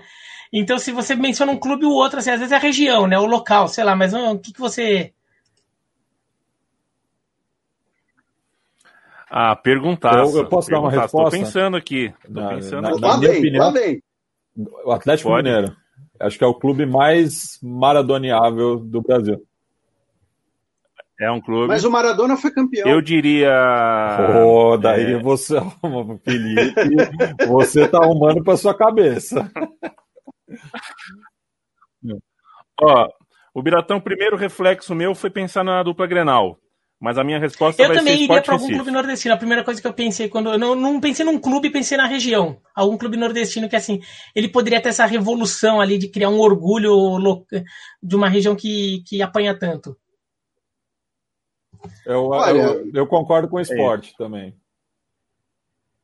eu, eu, acho que vocês estão fugindo do, dos clubes tradicionais para não se queimarem. Não, mas o Napoli, eu, o Napoli era o quê? Não, eu vou cravar aqui, eu vou cravar, eu, eu vou cravar o estereótipo, mas o estereótipo tem um motivo de existir. Corinthians e Vasco. Acabou. É. O Vasco é verdade. o Maradona em São Paulo não dá. O Maradona na cidade de São Paulo eu não consigo, não, não cabe. Talvez, talvez a São Paulo de um tempo atrás. São Paulo de hoje realmente. Talvez. Que teve três horas para o pessoal entrar no shopping Bourbon, por exemplo, hoje, né? As notícias ali da rádio, três, fila de três horas para entrar no shopping, tudo. Mas para fazer que... o quê? acho, que o pessoal, acho que o pessoal tá se tocando que é capaz de, de apertar a quarentena em breve, então já tá todo mundo querendo fazer tudo, aprontar tudo agora. E comprar os presentes de Natal rápido. É... Deixa eu ver aqui mais alguma coisa aqui, alguma pergunta aqui. É... O Franz Almeida fala das relações. Calma, gente, a gente não chegou na Itália. Calma, calma, a gente chega na Itália. Estamos em ordem cronológica aqui, tá? É, se tem mais perguntas aqui. É... O Aleph Alves, ele mandou uma pergunta, o problema é que eu não estou mais achando a pergunta dele. Mas ele perguntou, quando a gente fala sobre a posição política do Maradona, é, a gente, o, até tinha um comentário aqui do Aleph Alves, mas se a gente estava querendo sugerir que o, o Aleph Alves é esse aqui, mas ele mandou uma pergunta, eu não estou achando a pergunta dele para botar aqui no ar, então só ficou esse comentário aqui só para ilustrar o Aleph. É, se a gente estaria dizendo que o Maradona era anarquista. Não, eu, eu falei que o Argentino Júniors, o clube onde ele surgiu, tem origens anarquistas, não o Maradona em si. É, eu, eu também não acho que ele seja anarquista. Quando eu, falo, quando eu falo que ele era meio contra o sistema, não significa que ele fosse é, a favor de um não sistema, digamos, vai. Aqui, ó, essa pergunta aqui, ó, do Leonardo Perry. tirando posicionamentos políticos, George Best não seria o primeiro Maradona do futebol? Não. Quem quer pegar essa? Heleno. Já, já teve o Heleno antes. eu também tenho uma teoria sobre o George Best, eu posso falar? Fica à vontade. Não, assim, o George Best ele era irlandês, é, é, a regra. Ele não era fora do padrão, ele era o padrão de um irlandês. Do norte. É, norte era norte irlandês. É. Eu tenho uma teoria assim, o, George Best foi um baita craque, tá? Um baita craque e é, é assim, não, é indiscutível o quanto ele sabia jogar bola, tudo, mas ele acaba tendo, é, em alguns lugares, ele é visto com um tamanho histórico completamente fora da realidade completamente fora da realidade. Não só porque, ah, não, mas ele é da Irlanda do Norte, não dá para querer que ele ganhe Copa pela Irlanda do Norte. Mas ele tá no Manchester United, assim, era um baita craque, mas assim, ele não tá na lista de 20 melhores jogadores da história do futebol. Eu não colocaria. Ó, aqui, Entendeu? Ó. Só que o George Best, por ele ser inglês, por ele ter umas frases muito boas, Britânico. tipo, metade do dinheiro que eu gastei, é, sei lá, todo o dinheiro que eu gastei com mulheres e, e sei lá, bebida. E, e bebida, o resto eu joguei fora, aquelas coisas lá. É, as, as frases, a frase é muito boa, alguma grande figura histórica, folclórica do futebol, tudo. Mas por causa disso, tem uma galera que vê como se ele fosse o maior craque da história e assim, não passa nem perto. Ó, tá, aqui atrás, ó, tem, tem, tem um, um, Maradona também. Tô, tô gravando aqui do, do estúdio Mané Garrincha, foto do Garrincha aqui atrás. É um paralelo que é bastante utilizado na, na, na Argentina. Sim. Sim. Aqui, o Yamin. Cantona seria um Maradona. Falei, você que tá com a cara do Cantona de hoje. é, é, o Aliás, Cantona bom ator, hein? Bom ator, bom ator. Bom e igualzinho você agora. Bom ator, bom ator. É... Ah, é, com generosidade dá para dá pra pensar, até porque o Cantona se cria no futebol em uma cidade muito maradoneável, para desgastar o tema, né? O futebol de Marsella é um futebol parecido com, com a relação que se tem em Nápoles, por exemplo. É, acho, assim como eu acho que o Cantona se daria bem em Nápoles, o Maradona se daria bem em Marsella. É, acho que dá, dá para ser, dá para chamar o Cantona de o mais próximo do Maradona ali que, que rolou no futebol e, francês. E de, e de Marsella para Nápoles é um pulo, né? Sim, e com a diferença, se tem uma diferença aí é que o, o, o Cantona tem, até como a gente falou, um bom ator, ele é uma a, a, a pessoa, ele é muito, muito mais calculista na hora de usar a mídia, na hora de usar a imprensa, na hora de usar a fama. É, e o Maradona, embora seja também muito midiático, é, acho que é um pouco menos racional. Eu acho que, pelo menos a impressão que eu tenho é que o Cantona é um cara super midiático, super é, beira o folclórico, mas é um cara muito racional nesse, nesse trato da imagem desde sempre. E teve uma outra aqui que eu vou mandar pro Yamin, que eu, eu vi essa pergunta no começo da live e não, não foi mandada de novo aqui, tá? Mas eu, eu acho que é uma pergunta boa aqui para essa rodada aqui de perguntas. Para encerrar a rodada, a gente retoma com o Napoli depois, a, a sua cronologia. É, e acho que também vai pro Yamin, Yamin. Eu vou, vou ficar te carregando agora. Se o, mas acho que o Matias, o Felipe também podem. Se o Sócrates seria um bom Maradona brasileiro. Se, se o, era o mais perto do, do Maradona em, em relação a essa parte extra-campo. Eu acho que dúvida. sim. E eles, tinham uma, e eles tinham uma relação muito boa também. Aliás, o, o, essa geração né, é, de 82 86, a gente observou aí é, nos últimos dias, todos eles tinham uma relação, to, todos não, né, mas a boa parte deles, principalmente os que jogaram na Itália, né, é, tinha uma relação muito boa com, com, com o Maradona, né, tinha, era um respeito mútuo. Eu, eu, eu acho que o, o Sócrates a, a, formatação da consciência social do Sócrates se dá num contexto muito diferente da do Maradona, mas eles se encontram lá na frente, né, em, alguma altura dessa, dessa caminhada eles se encontram. É, tem uma sofisticação aí na formação do Sócrates, né, inclusive acadêmica, é um cara que não passou a, nem, nem de perto a infância que o Maradona passou, foi um cara que não, não, não teve propriamente carências maiores no seu começo de carreira, na sua infância, adolescência, mas de alguma forma os dois, com leituras, com, com, com, livros diferentes, eles tiveram a mesma leitura da sociedade. Os dois foram contra o sistema. É, a participação do Sócrates na abertura política do Brasil é, ou, ou, coloca nessa. A resposta é sim, não tem dúvida nenhuma. E o Reinaldo, o Reinaldo também. Boa lembrança do Joilson. Reinaldo do Atlético. É, acho que até o Sócrates, acho que ele, até por ter é, uma, uma educação formal mais consolidada que o Maradona, pela origem dele e tudo, a origem social do Sócrates, eu acho que ele consolida melhor a visão política dele mais cedo que o Maradona. O Maradona é uma coisa que você vê, você, a gente, o Maradona já famoso, você percebe ele, ele estruturando aquilo tudo para depois virar o que, o que virou, a gente vai falar mais na frente, né? O Sócrates já mais de cara você já via isso muito mais desenhado na cabeça dele. Só que daí, o futebol italiano, no, na virada dos anos 70 para os anos 80, teve uma, uma grande revolução ali, né? O futebol italiano estava em baixa, a Itália chegou a ter duas vagas na Copa da UEFA, de tanto que ela tinha caído no ranking da UEFA, ela tinha de quatro vagas possíveis, ela tinha só duas. Ela estava para baixo ali, do, do meio para baixo do ranking de países lá de ligas da, da UEFA. E a, é, e a Itália percebeu que, pô, vai ter que abrir, né? Porque a Itália, por causa da derrota para a Coreia do Norte na Copa de 66, tinha proibido o jogador estrangeiro no campeonato italiano. Os estrangeiros que já jogassem podiam continuar jogando, mas você não podia contratar um novo a não ser que tivesse passaporte italiano. E daí o futebol italiano fechou e começou a ter uma crise atrás da outra. Teve o escândalo do Totonero, né, que é escândalo de manipulação de resultados por causa de uma máfia de apostas. A Itália cedia a Eurocopa de 80 e da vexame, não chega nem na final, é eliminada pela Bélgica. Só para lembrar as pessoas que a Bélgica já não, não é hoje que a Bélgica aprendeu a virar a seleção de futebol, nos anos 80 a Bélgica foi muito boa. É, e até sofreu uma Maradona. Quê? Mas não ganhou nada. Como, é, como não ganhou nada agora. É... Então, é isso que é a Bélgica. A Bélgica é o México. jogou, como se, jogou como nunca. Não, a Bélgica tem um vice de Eurocopa e duas semifinais de Copa. Eu, o México tem duas quartas de final de Copa. Daí o. Daí o, o, o, futebol italiano resolve se abrir ao capital. Né? Os clubes viram, é, viram empresas ali e começam a receber uma injeção de dinheiro grande ali. E também abriram para estrangeiros pôde e, comprar e um, esse... e, um dinheiro E um dinheiro que muitas vezes você não sabia de onde que vinha. Exatamente, exatamente. Começou a entrar uma grana no futebol italiano e daí eles começam a poder contratar estrangeiro. Daí vai contratando. Por exemplo, na primeira leva de estrangeiros era um estrangeiro por time. E, por exemplo, é a leva em que o Falcão é contratado. Né? O, foram três brasileiros até. Acho que foi o Juari pelo Avelino, o Falcão pela Roma o, em homenagem ao, Felipe aqui, tá a camisa da Roma. E. Ah, esqueci o nome do brasileiro. O, o Luiz Silvio, acho que foi contratado pela Pistoiese, né? E foram os três primeiros brasileiros ali. E daí, então, o futebol italiano vai começar a crescer. Até que na temporada 84-85, ali é um marco assim que a Itália falou: não, aqui virou o maior campeonato do mundo a Itália abre por um segundo estrangeiro, e daí tudo contra.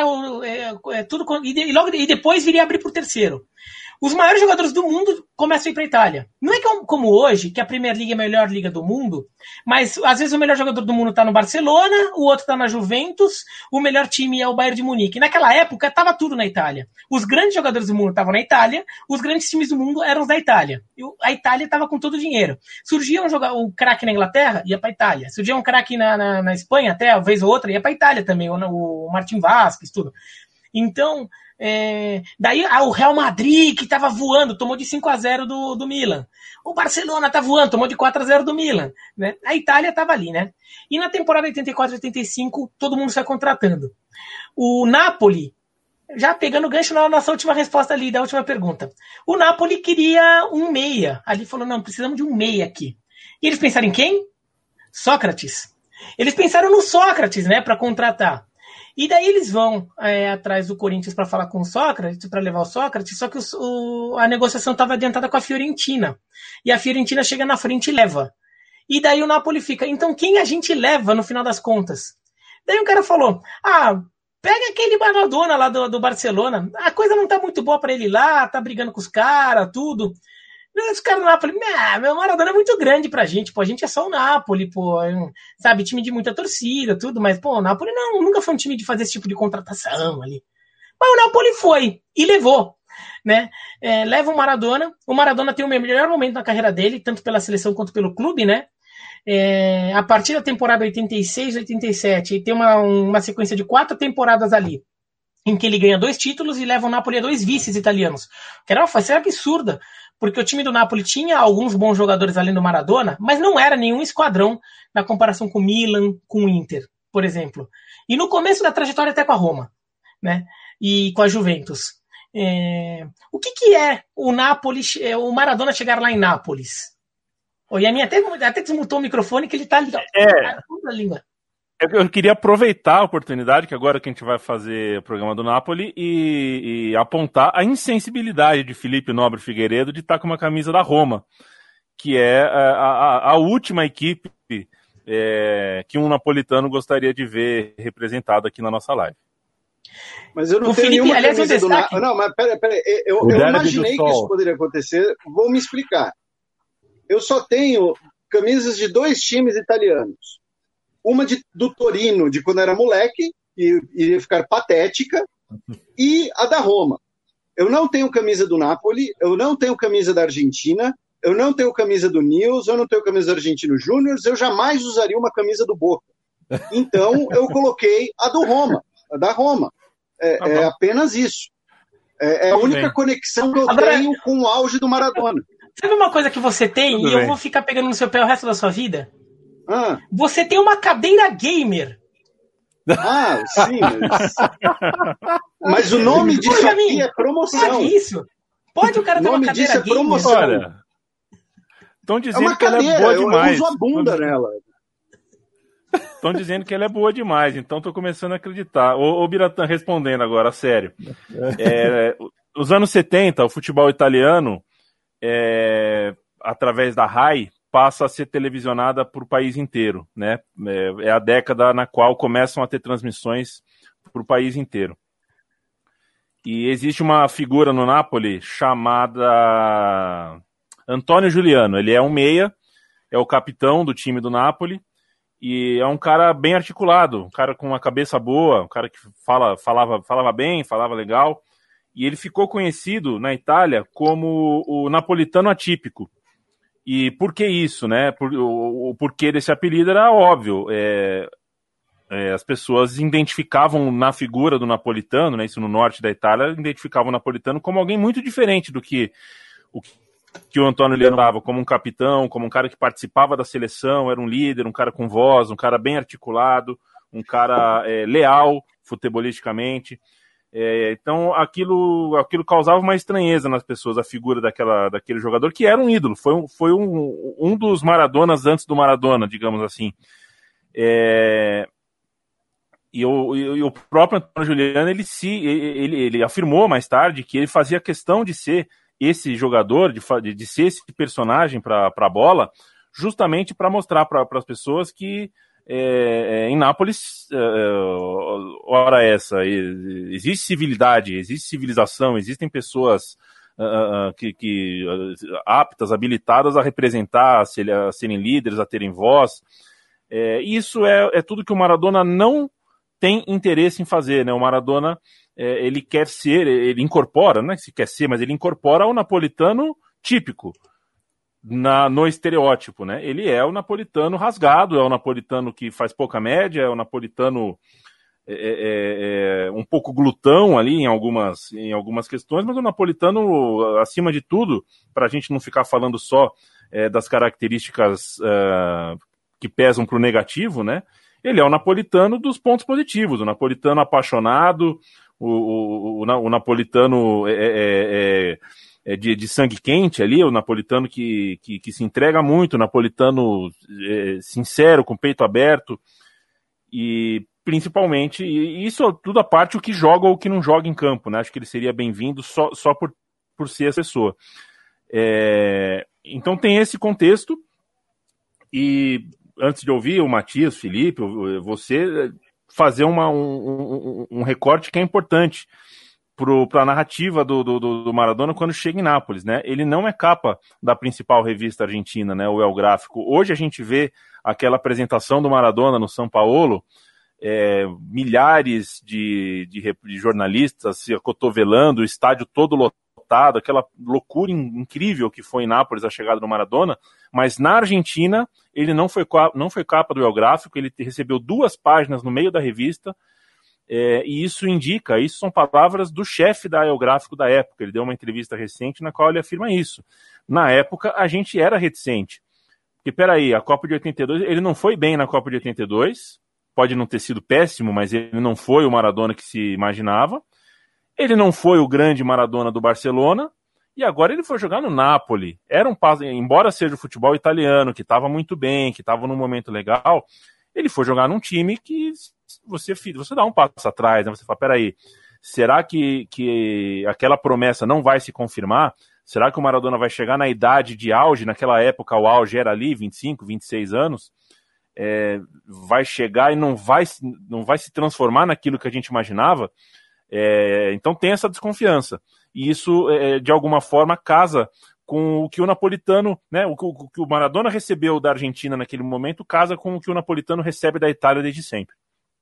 Aliás, Yamin, só para comparar, né? Não estou comparando os jogadores, eu estou comparando aquela sensação de será que não vai virar e aquela sensação que ficou no público de que ele estava dando um passo para trás.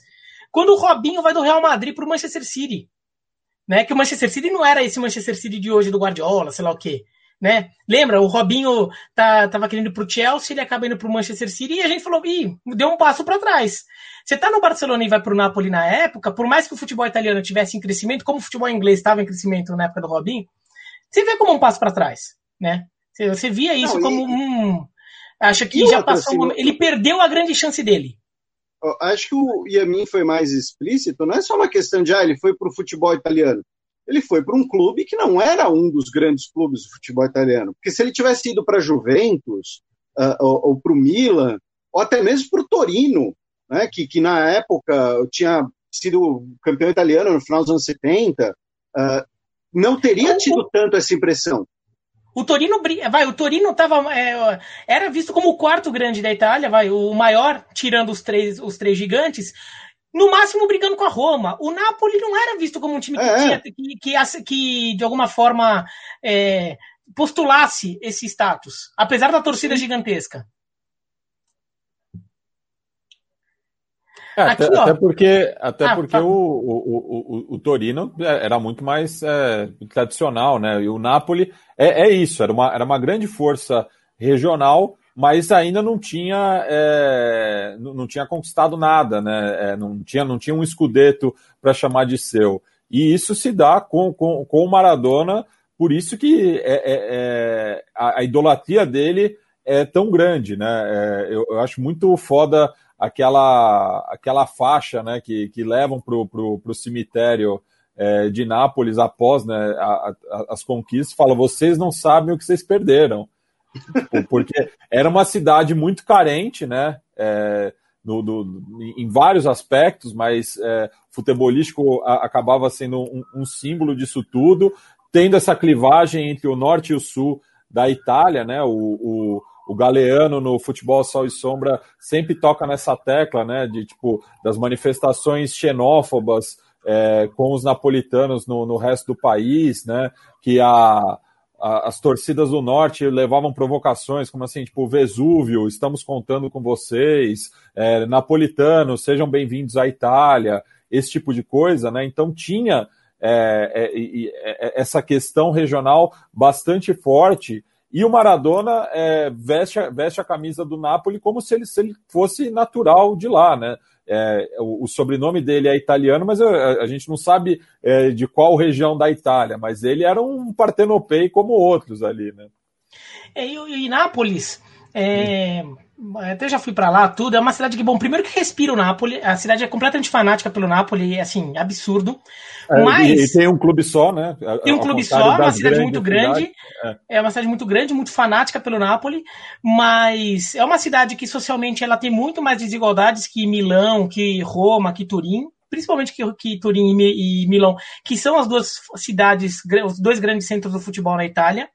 É, tem até, até a questão assim, do, do, do, do, estado de conservação da cidade já é mais baixo. Você vê que é uma cidade com mais dificuldades ali, então nem consegue se manter é, tão bem, tão bonita, assim para visitantes, sei lá o que, como a gente vê nas, na, em algumas outras grandes cidades mais ao norte da Itália.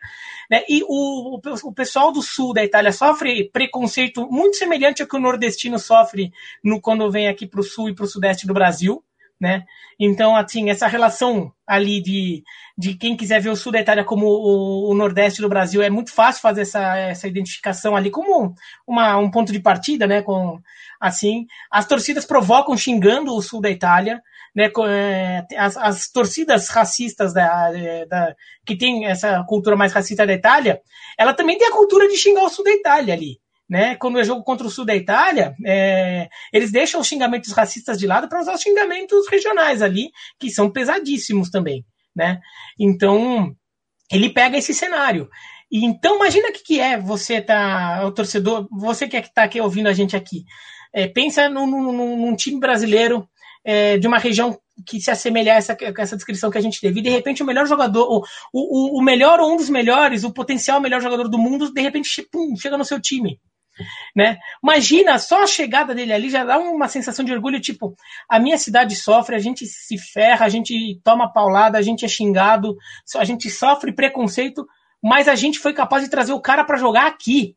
Esse cara quis jogar aqui com a gente, né? Só só é, esse fato já é alguma já já, já começa uma uma história ali. Né? E tanto que as grandes, sobretudo no começo, antes do Maradona sair, sair ganhando título, ah, muitas das principais lembranças que o napolitano tem do Napoli são momentos em que eh, o Maradona fez o Napoli eh, deixar o norte de joelhos, né?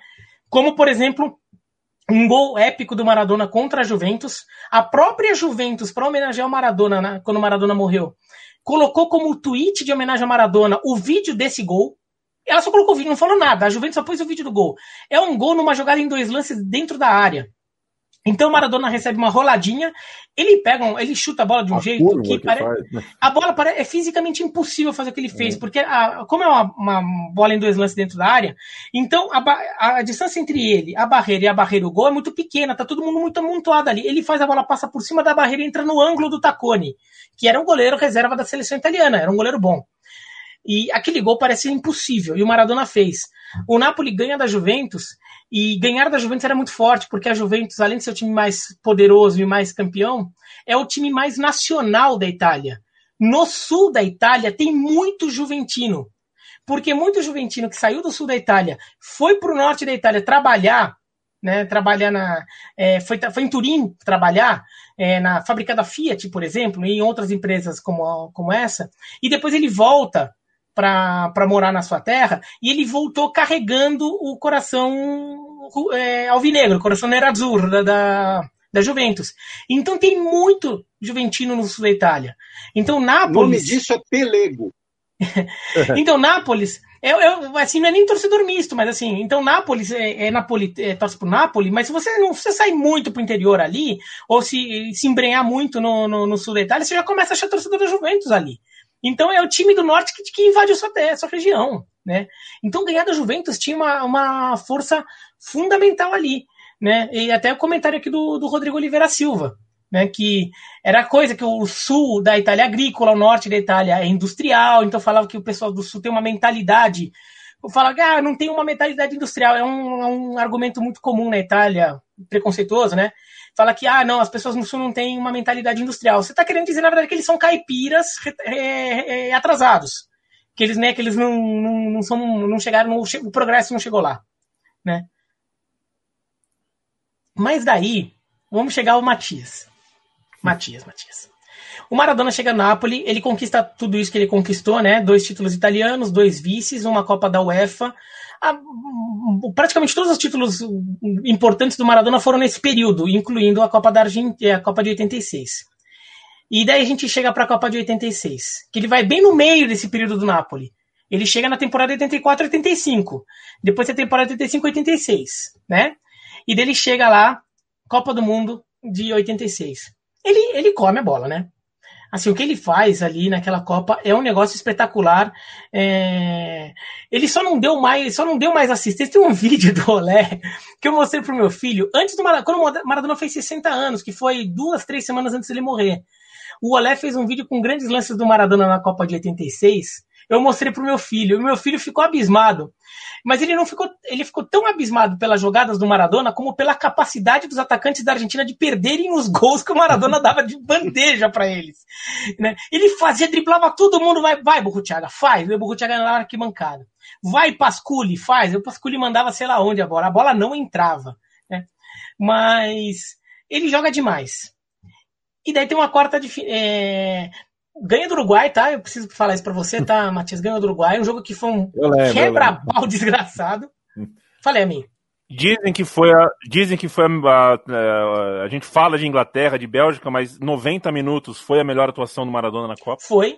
Jogou muito bem, muito e, presente. E o, a boa parte do plantel da Argentina diz que foi o jogo mais difícil da, da campanha. Né? Daí não estou querendo é, puxar a sardinha para o lado uruguaio, mas foi um jogo muito duro.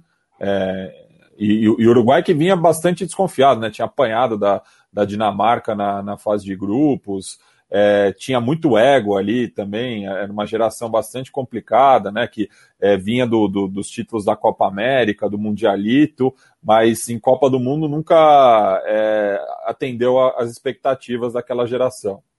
É o time do Francesco ali, né? Do Rubens é. Souza. Mas aí chega a Argentina e a Inglaterra. O que estava em jogo nesse Argentina e Inglaterra, Matias? Bem, é, teve uma coisa chamada Guerra das Malvinas, né, que é, é, é uma disputa é, entre Argentina e Reino Unido desde do, da primeira metade do século XIX, né, é, são, é um, é, um, arquipélago que fica ali no, no Atlântico Sul é, e que a Inglaterra do, domina né, a, a, região ali desde do, do, da década de 1830. Né.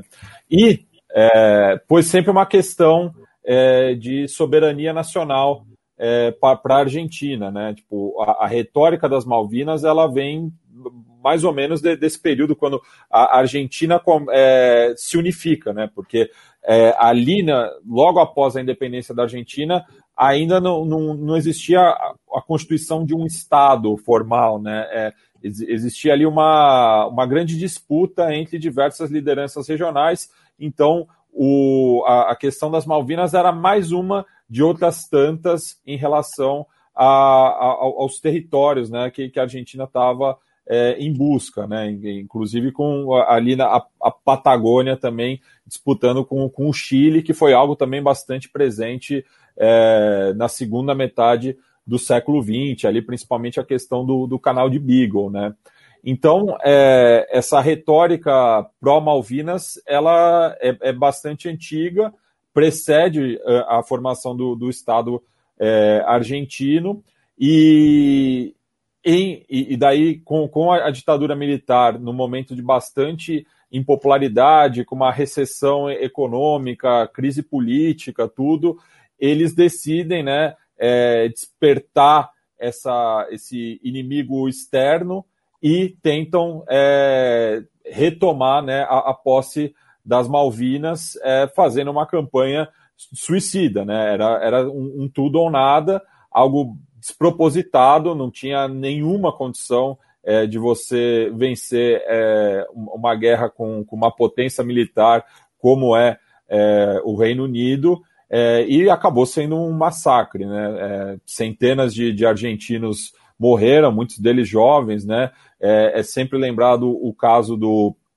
do, do, primo do Ardiles, né, que havia sido campeão em 78 e que na época da guerra jogava no Tottenham, na Inglaterra. Então é um cara que estava ali bastante de, dividido, né, porque ele tem uma identificação muito grande né, com, com o clube de norte de Londres é, e tem um carinho muito grande de boa parte do, do, do, do público britânico, né? Então, é, isso ocorre ali em, entre abril e maio de 1982. É, a derrota é, é, fulminante, acaba sendo o golpe de morte é, para o governo militar, já que é, em 1983 é eleito o Raul Alfonsin, que é o primeiro presidente é, da redemocratização na Argentina, né? E antes é, de, desse jogo entre Argentina e Inglaterra, que já tinha tido né, um episódio no Mundial de 66, realizado é, na própria Inglaterra, né, com a expulsão do, do Ratim, né, que é, é um dos catalisadores para a criação dos cartões amarelos e vermelhos, né, porque é, ele se fez de, de tonto lá, no, dizendo que, no, no, que não estava entendendo a expulsão, né? Daí faz uma provocação à rainha, né? É, ele é recebido como um herói na Argentina, era muito ligado ao Boca Juniors também, né? E daí, é, logo após né, a, a, Guerra das Malvinas, você tem um jogo também é, interessante nesse aspecto, que é o Mundial Interclubes entre o Independente e o Liverpool, em 84 que é a última conquista mundial do, do clube de Avejaneda, no qual o Botini come a bola, e o Botini é, é o, o, grande ídolo do Maradona, isso tem que ser lembrado, né? O Maradona tem toda essa ligação com o Boca Juniors, mas ele dizia que quando ele era é, criança, adolescente, ele ia assistir o Independente, o Independente por conta é, do Botini, né? E que a Vejaneda não fica tão longe assim, né, de Vija Fiorito, que está em Lanús, ali no, no sul da grande Buenos Aires, né. E se o Maradona é, não foi convocado para 78, é, fez uma, um, um, um, Mundial abaixo é, da, das expectativas em 82, na Argentina costuma-se dizer que lá terceira é lá vencida, né? Então Maradona estava encapetado, né? No Mundial de 86 ele chamou a responsa, né? Porque, é, como a gente já falou, né?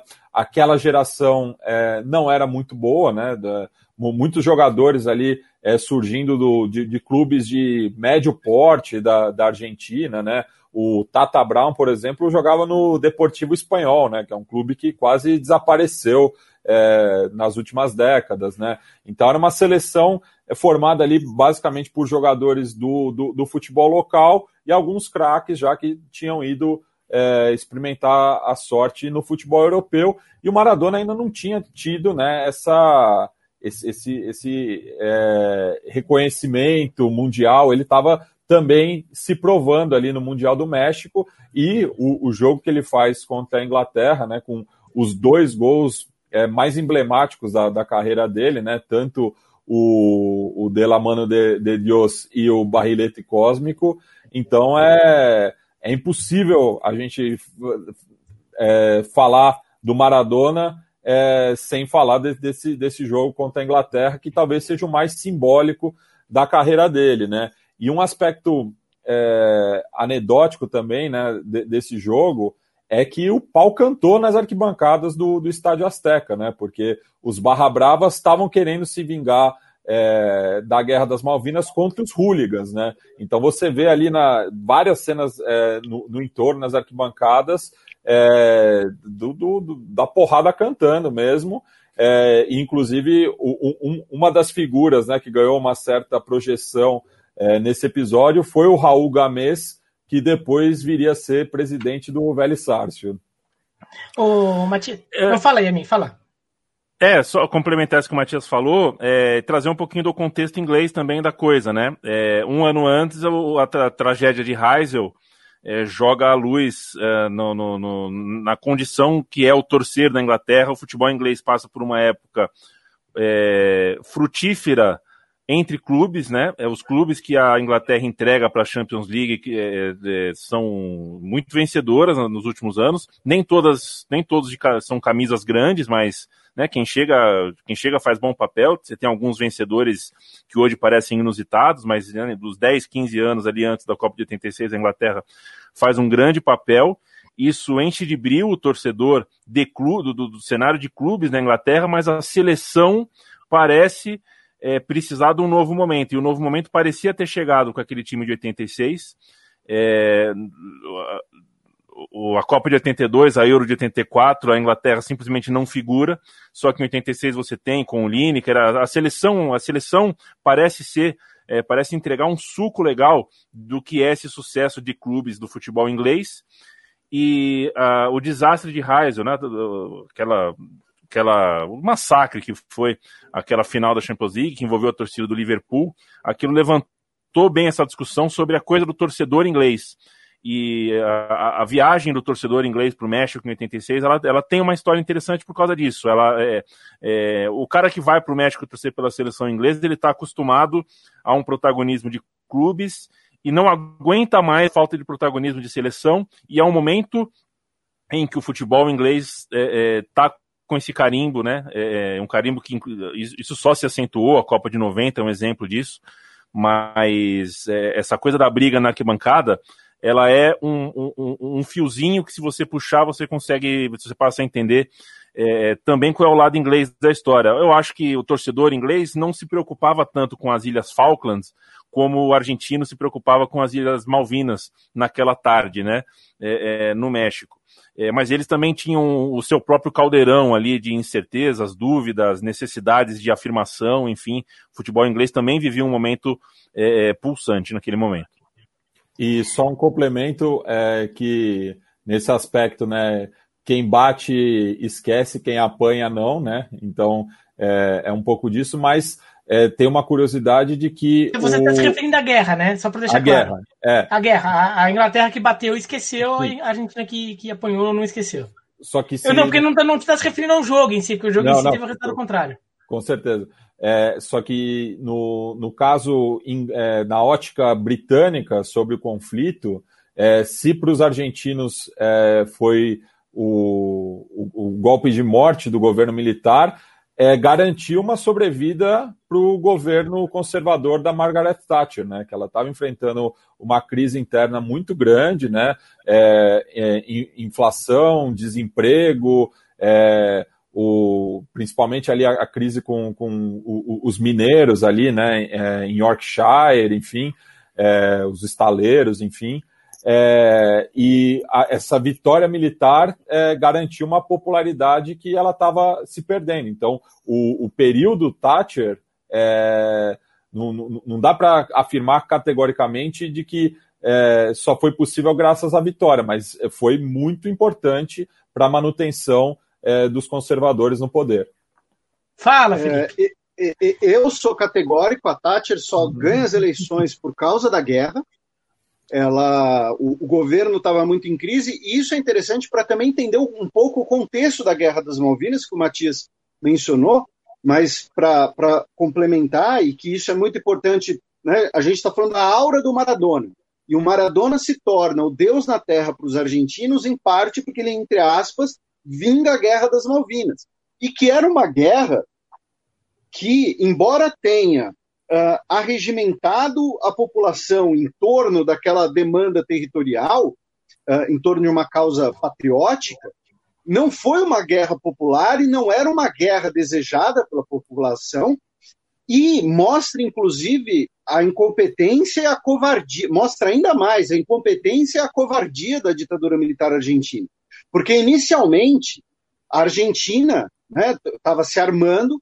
Inicialmente, a ideia da guerra era ser, era ser contra o Chile, por conta da questão do canal de Beagle. E o Chile também estava se engraçando com essa possibilidade. Aí nós temos uma mediação feita pelo Papa, João Paulo II, para resolver essa questão fronteiriça entre Chile e Argentina. A Argentina também temia que uma guerra contra o Chile pudesse levar a uma guerra regional, outros países se envolverem. Então a Argentina desiste momentaneamente da guerra com o Chile e fala: tá, mas a gente tem que arrumar uma guerra, porque a gente precisa aqui de uma causa nacional, por conta de todos os problemas que, que, que a nossa incompetência está trazendo, como a Matias mencionou, uh, ah, para todo mundo né, ir atrás desse símbolo, porque a gente está comprando mão de arma, uma hora a gente tem que usar esse negócio. Então, vamos para cima das Malvinas. Por quê? Porque eles achavam que, como o governo britânico estava em crise. As Malvinas fica longe pra caramba do Reino Unido, né? Fica literalmente do outro lado do globo. Eles achavam que o Reino Unido simplesmente iria negociar. Os Estados Unidos, inclusive, pressiona para uma solução negociada. Os Estados Unidos não queriam uma guerra aqui. A grande uh, uh, a, a cagada fica completa quando nessa euforia patriótica nacionalista, os jornais argentinos, pressionados pela eh, eh, pela vigilância estatal, publicam todos em suas capas as imagens dos soldados britânicos se rendendo. sempre com manchetes humilhantes, manchetes do tipo vingança, demos o troco tal. E isso gera um repúdio muito grande na opinião pública britânica. A Margaret Thatcher, então, olha e fala: tá bom, então vamos para porrada. Manda a força-tarefa uh, uh, anfíbia, manda bombardeios estratégicos, um deles, inclusive, numa das suas missões, tem que pousar no Rio de Janeiro por problemas de combustível. O Chile, extraoficialmente, apoia o governo britânico, fornecendo inteligência. O governo brasileiro, extraoficialmente, auxilia os argentinos, inclusive empresta navio, os bandeirulha de, de patrulha marítima. Uh, então você tem esse desenvolvimento de uma guerra regional, mas a questão é, o governo argentino achava que não teria guerra, achava que iria entrar nas Malvinas, a Thatcher ia cair, iriam negociar e eles iam sair por cima da carne seca. Quando a Argentina truca e vai para o pau, o governo argentino fica completamente perdido. Tanto que, e aí mais exemplos dessa covardia, de como a Guerra das Malvinas acaba sendo uh, sensível para a população argentina. Boa parte das Forças Armadas profissionais argentinas não vão para a guerra a, a guarnição de ocupação nas Malvinas que vai é uma guarnição formada por conscritos, por gente do serviço militar obrigatório. O porta-aviões argentino fica no porto. Ele não vai para a zona de conflito com medo de que ele fosse afundado pelos submarinos britânicos, especialmente depois que o, que o cruzador Belgrano é afundado, que é a maior perda de vidas em um único afundamento em, em guerra depois da, da Segunda Guerra Mundial. Então a Guerra das Malvinas ela era impopular por não apenas pela derrota, mas também pelas circunstâncias e pela incompetência do contexto da própria guerra. Então, era também uma vingança não só do, do argentino nacionalista que foi derrotado, mas também do argentino comum que uh, uh, teve um tio, um primo, um conhecido que foi para a guerra e não queria, não queria aquilo. E, e achava aquilo lá tudo uma grande bobagem. Tanto que a guerra é perdida base, é, é quase no dia seguinte que uh, o governo argentino cai. É, é, porque não foi apenas um trunfo para ter popularidade, foi um trunfo extremamente cruel e, e, e, mal calculado e que leva a uma repercussão, um repúdio generalizado, um trauma social generalizado. Então, acho que é interessante também lembrar disso. E o, o Felipe falou do, dos conscritos, né? É, só fazendo uma ponte com o futebol, tem o caso do Omar De Felipe, né? É, que na época estava na, nas categorias de base do Huracan, foi convocado para a Guerra das Malvinas, é, é um veterano, inclusive é, em 86, justamente no ano da conquista do Mundial, ele abandona momentaneamente o futebol por questões psicológicas, volta a jogar é, pelo clube de Parque Patrícios, faz uma carreira é, por vários clubes argentinos, chegou a jogar no, no Once Caldas também, mas se notabilizou mais recentemente como treinador, né, tendo passado é, por alguns clubes é, conhecidos do, do cenário é, sul-americano, né, como o Independiente, o Emelec, o Vélez Sarsfield e o News Old Boys. Aí, é, só para terminar essa coisa da Guerra das Malvinas, ainda uma questão que, que fica mais de exemplos recentes ali de, resquícios ainda disso. Quando a, teve a Copa do Mundo de 2014 aqui no Brasil, a, Argentina, a torcida argentina veio em peso aqui para o Brasil e vem com, com o Decime Que Se Ciente, tudo aquela música com cheio de provocações à torcida brasileira, ao, ao, na verdade, a seleção brasileira, é o Brasil. É, depois teve a Copa América é, no Chile. E a torcida argentina foi em peso para o Chile. Eles criaram o Decime Que Se Ciente para os chilenos. O Isso. conteúdo da letra é absolutamente mais agressivo. E mostra até como a Argentina tem uma rivalidade com o Brasil, mas nem se compara com a, o sentimento que realmente eles têm em relação ao Chile e à Inglaterra. E na Copa de 2002, Brasil e Inglaterra, os argentinos claramente torceram para o Brasil ganhar da Inglaterra, naquelas quartas de final, aquela do gol do Ronaldinho Gaúcho, tudo. Teve pesquisa na época, tudo ficou bem evidente como os argentinos preferiam que o Brasil ganhasse. E, e a rivalidade com o Chile até hoje é muito grande por causa disso. Até queria que você falasse, ou Yamin ou o Matias, que são muito ligados nesse movimento de torcida latino-americana, tudo, um pouco sobre essa rivalidade entre Argentina e Chile e como é resquício da Guerra das Malvinas. Também, Não. né? Também é resquício, né? É resquício de um monte de coisa, mas também disso. Não, e, e é, antes mesmo da, da, da, Copa do Mundo é, aqui no Brasil, o, a Universidade de Chile visitou o Godoy Cruz é, de Mendoza, né, que fazia sua estreia na, na Libertadores naquele ano. E um, um, dos cânticos do, do Godoy Cruz, que Mendoza é muito próximo, né? É, de, de, Santiago dá umas 4, 5 horas de carro, eu já fiz esse trajeto. E cabe lembrar também né, que a, a maior fronteira da Argentina e do Chile, respectivamente, é, é, é um com o outro, né? Porque é, é, é, uma fronteira que pega boa parte ali da, da Cordilheira dos Andes. Ô, ô Matias, né? só uma coisinha. É a maior fronteira terrestre do mundo.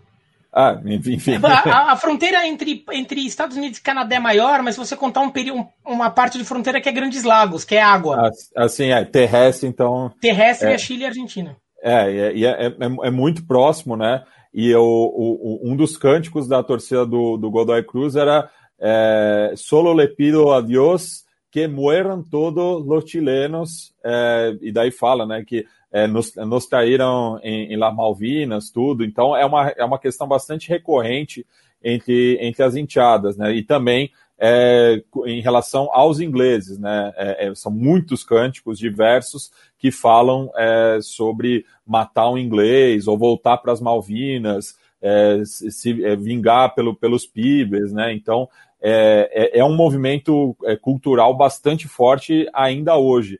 E um, um, ainda falando assim dessa parte musical, a Guerra das Malvinas ela contribuiu indiretamente para o fortalecimento do rock argentino, que estava ali no, no, momento de baixa no começo dos anos 80, mas por conta da guerra, o governo militar proibiu qualquer veiculação de música anglófona nas rádios. Então isso deu espaço para o surgimento de diversas bandas ali nos anos 80. Então é, é, é, um, é, um, aspecto interessante culturalmente da guerra, né? Que por conta dessa censura, você acaba. O governo militar acabou é, incentivando várias bandas que também é, cantavam contra o próprio governo. Alguma coisa a acrescentar aí, Emin? Não, só, só observar que é, é, você cita o, o, caldo, né, o caldo dessa rivalidade através da Guerra das Malvinas, existem outras mais coisas. E acho que é, é, tem uma ironia no começo dessa relação que eu acho que ajuda a gente. Aí é percepção, não, não, não, não tem uma coisa muito concreta, mas é, quando você sabe que o futebol foi criado por ingleses, claro, tudo mais, só o futebol argentino é, nas suas primeiras décadas, no seu período de, de, né, de, de amadorismo, depois é o período dos anos 30 e se torna profissional, é, a conexão é grande, a conexão, a conexão, é, o, o, carinho ali, o, o carinho no tratamento, a proximidade do futebol argentino com a ideia de nomes, é, é, de, a estética né, do, do, do, do, jogo, dos uniformes e até um pouco da cultura do futebol mesmo, de jogo, de tática, é, a Argentina tem prazer em estar próxima da Inglaterra do ponto de vista esportivo, no começo dessa história. É, e aí eu acho que, que é, é, aquela história do amor violento que quando se torna mágoa é o avesso do sentimento, né? Isso é frase de Caetano Veloso, que Felipe Nobre Figueiredo gosta muito e canta nas noites de, nas noites de família, canta com o seu violão. Quem não sabe, o Felipe toca violão é, muito bem. Não, mas no violão eu só toco Los Hermanos. É, falaram aqui no começo do programa que o Biratã trouxe Los Hermanos aqui para comentar. É, não, não, gostei mais de que comparou com os Beatles. É, Ô, é o Larry B aqui a gente já tem. Sobre essa relação esportiva Argentina-Inglaterra, não é só no futebol, né? Porque se você pegar esportes em que a Argentina é forte, tirando o basquete, são esportes com forte tradição inglesa. Né? Polo a cavalo, né? o polo, polo normal, original, mas principalmente rugby e hockey na grama. Tênis. É, Tênis e também. quem tiver oportunidade. Eu fiz esse passeio, e daí é um negócio assim: é um passeio de trem que você faz de Buenos Aires até Tigre. é, que é o delta do rio Tigre, que dá lá no Rio da Prata. É, é um passeiozinho de, de, de, de trem, assim. Que muito você frio passa... lá. Tem, tem que sempre levar um cachecol, faz muito frio essa região. E, então, mas assim, você passa por San Isidro, por exemplo, que é uma cidade vizinha a Buenos Aires, mas numa região sofisticada, bem sofisticada. Você do trem consegue ver você consegue ver várias escolas. Você realmente acha que você está em, em Oxford, assim, aquelas Não, cidades que você. O, as escolas pega... são muito caras de cidade. Parece Hogwarts. Parece que você você... Só faltam uns Harry Potter ali. Quando você Porque... pega o voo é, São Paulo-Buenos Aires com destino ao Aeroparque, né, que fica é, no, no, norte da capital, você passa por toda essa região e é impressionante você ver o, a, a, estrutura desses clubes ali nessa região, né, de Stanicílio, São Fernando, é, e o, o, você pega o, o, próprio começo né, do futebol argentino, o, o nome dos clubes, né, todos, a, a, maioria anglófonos, né, os St. Andrews, Old Caledonians, é, Alumni. Enfim, o Alumni, né, que acaba é, é o primeiro grande potência, clube né? argentino e que hoje to, a maioria desses clubes seguem em atividade nos esportes amadores, principalmente o rugby. Então, e, e, e, você vê essas escolas, não é que assim a escola rica. Não estou falando que é uma escola rica como a escola rica aqui, aqui do Brasil. Não, são escolas inglesas. A arquitetura da escola é inglesa, tudo. E assim, até porque eu peguei lá, tava no inverno, assim, então tava meio meio névoa, assim, daí, daí era Inglaterra total. Mas você vê assim, campos de rugby e campos de hockey na grama, sei lá o quê. Até o, daí, se você de repente conseguir ver na rua algum aluno entrando, saindo, circulando pela escola com aquelas roupas de aluno de escola inglesa, né? É muito Inglaterra ali. E, é, e dali que saem uh, os times. Uh, as forças que a, que a Argentina tem no, no hockey na grama e no rugby. E até por ver agora o que aconteceu com o rugby argentino, com as acusações de. Acusações não, Aquilo não é acusação, aquilo é comprovado, é, né? Com é. o caso, com a prática de racismo de alguns jogadores, é, a reação de muitos argentinos foi criticar a seleção de rugby e até, às vezes, a comunidade do rugby argentina por serem pessoas dessa é, é, de uma origem fora, que, que fora da realidade do futebol argentino, que vivem numa, naquela bolha de São Isidro, por exemplo. Né? E, e Lembrando dado... que rugby não é esporte. Eu tinha que falar de rugby só para provocar aqui o, o Felipe. E, e, um dado curioso também, né, tratando de uma rivalidade que eu e o Leandro e a mim a gente se interessa bastante, que é o clássico é, rosarino, né, porque os dois clubes é, foram fundados a cada um a seu modo por é, imigrantes britânicos, né, no caso do News, pelo próprio nome, pelo Isaac News, né, que era o, foi o fundador do Colégio Anglo-Argentino de Rosário, enquanto que o, o Rosário Central era o Central é, Railway Argentine Club é, da, da cidade de, de, de, Rosário, né? E, e daí, a, a, na rivalidade hoje em dia, o, o pessoal do, do Central, até, até por essa é, origem mais popular, né, que eram os ferroviários, eles levam bandeiras da Escócia, né, meio assim, ah, a gente foi fundado por escoceses, né, não eram ingleses, enquanto vocês aí, o, o, o nome do clube de vocês ainda é inglês, né? Então é, é, é, um, é um negócio que é, o pessoal vai caçando assuntos, assim, muitas vezes, para é, se mostrar oposto a, a, a, a, esse, esse anglofonismo, assim, né? Essas origens culturais é, inglesas. Mas então, fim de Guerra das Malvinas, a Argentina é, do nosso assunto da Guerra das Malvinas, a Argentina ganha da Inglaterra. Eu queria só que a mim falasse alguma coisa sobre o que, que, ele sente, ele como um cara da comunicação. Eu já, eu já quero voltar logo para o Napoli, porque também tem um, um capítulo muito importante da é. trajetória pessoal do Maradona em Nápoles. Eu só queria que a mim desse um comentário rápido sobre o que, que ele sente ou o que, que ele acha daquela narração do Victor Hugo Morales do Barrilete Cósmico. Que é uruguaio. Do, que é, do, é, que é uruguaio. Mas narrando pela Rádio Argentina, né? Ele, tava, é. tra ele trabalhava e trabalha ainda na Argentina. O que, que você acha daquela narração, Yamin? Eu acho. Quando eu tinha uns, uns 30 anos, um, poucos anos atrás, 30, 29, 28, eu parei de ouvir Beatles. Porque chegou numa situação que eu estava ouvindo tanto os discos dos Beatles, no repeat, no repeat, no repeat, e ouvia, e ouvia, e ouvia que eu comecei a perceber que elas já estavam perdendo a. Eu estava perdendo a sensibilidade para elas. Elas estavam se tornando repetitivas para mim. Toque de telefone era música. Isso é a pior coisa que você faz. É quando você põe uma música no seu toque de telefone, você, sim, você enjoa dela. É, eu estou dizendo isso porque você. A, a, a, é, a, a hiper, essa é uma narração, a narração do segundo Maradona, ela foi hipertrofiada, né? A gente ouviu muito, a gente que é, que é mais doidinho por bola, é, né, nós quatro aqui, quem está ouvindo, estou falando das pessoas normais, ouvem de vez em quando. A gente ouve muito, a gente ouve, fica vendo jogo, replay e tudo mais. E essa é uma narração que ficou, acho que, hipertrofiada. Eu fiquei a um passo de enjoar dela é, nessa última semana, né, depois da morte do, do, do Maradona. É, é, em do, dois dos nossos programas, dois dos nossos podcasts na Central 3 sugeriram começar com essa música, é, com essa música, com essa narração.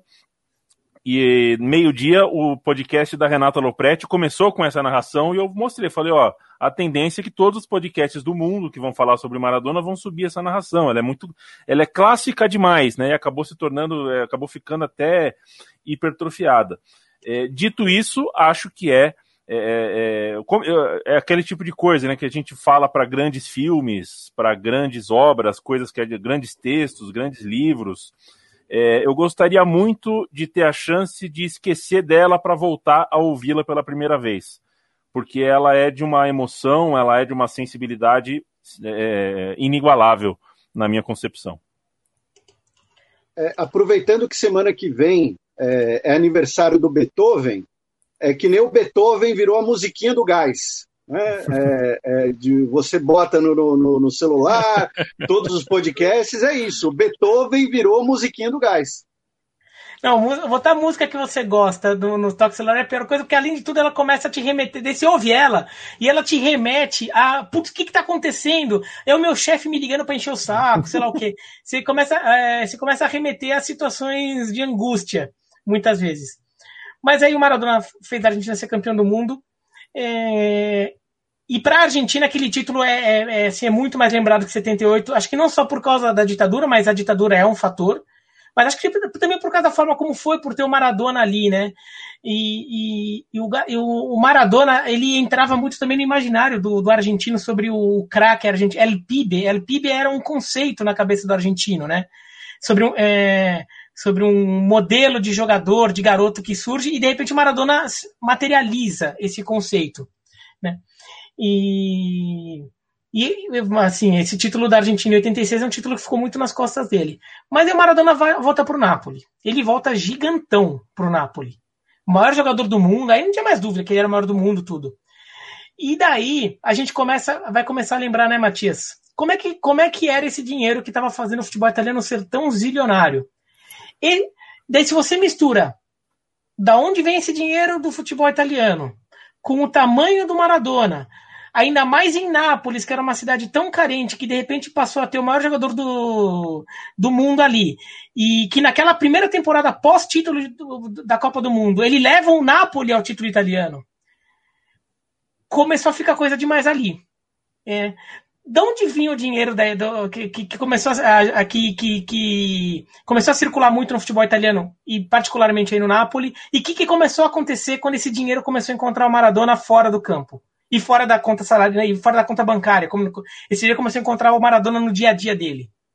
É e daí não é nenhuma estereotipização né não é nenhuma xenofobia em relação aos italianos é são são é, tá tudo documentado né? É, as organizações é, mafiosas, né? E aqui eu sempre faço esse, esse parênteses, né? Que máfia é, é particular da Sicília, né? É, cada nas outras regiões da Itália você tem organizações é, análogas com diferentes nomes. No caso de Nápoles é a Camorra, mas convencionou se chamar, né?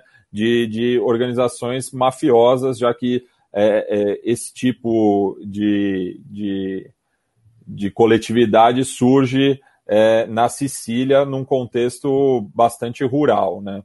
Mas enfim, então é, é, é, tudo isso tem farta documentação com envolvimento de cartolas, de jogadores, de torcedores, é, e no caso de Nápoles você tinha a Camorra, inclusive é, o Diego tinha uma relação muito próxima com o, o, o o Carmine Alfieri, né, que era um dos capos da Camorra e que daí, é, além do, do, do, do, tráfico de drogas, né, que é, é, uma das atividades mais recentes da máfia, tinha questão com, com a coleta de lixo, com o porto é, em Nápoles, né, então a, a, a máfia ia é, se, se ocupando ali na, nas frestas, né, é, da, da, economia local, é, e, e, isso na, nas principais cidades é, italianas, inclusive Roma, né, com ligações é, até com, com o Vaticano.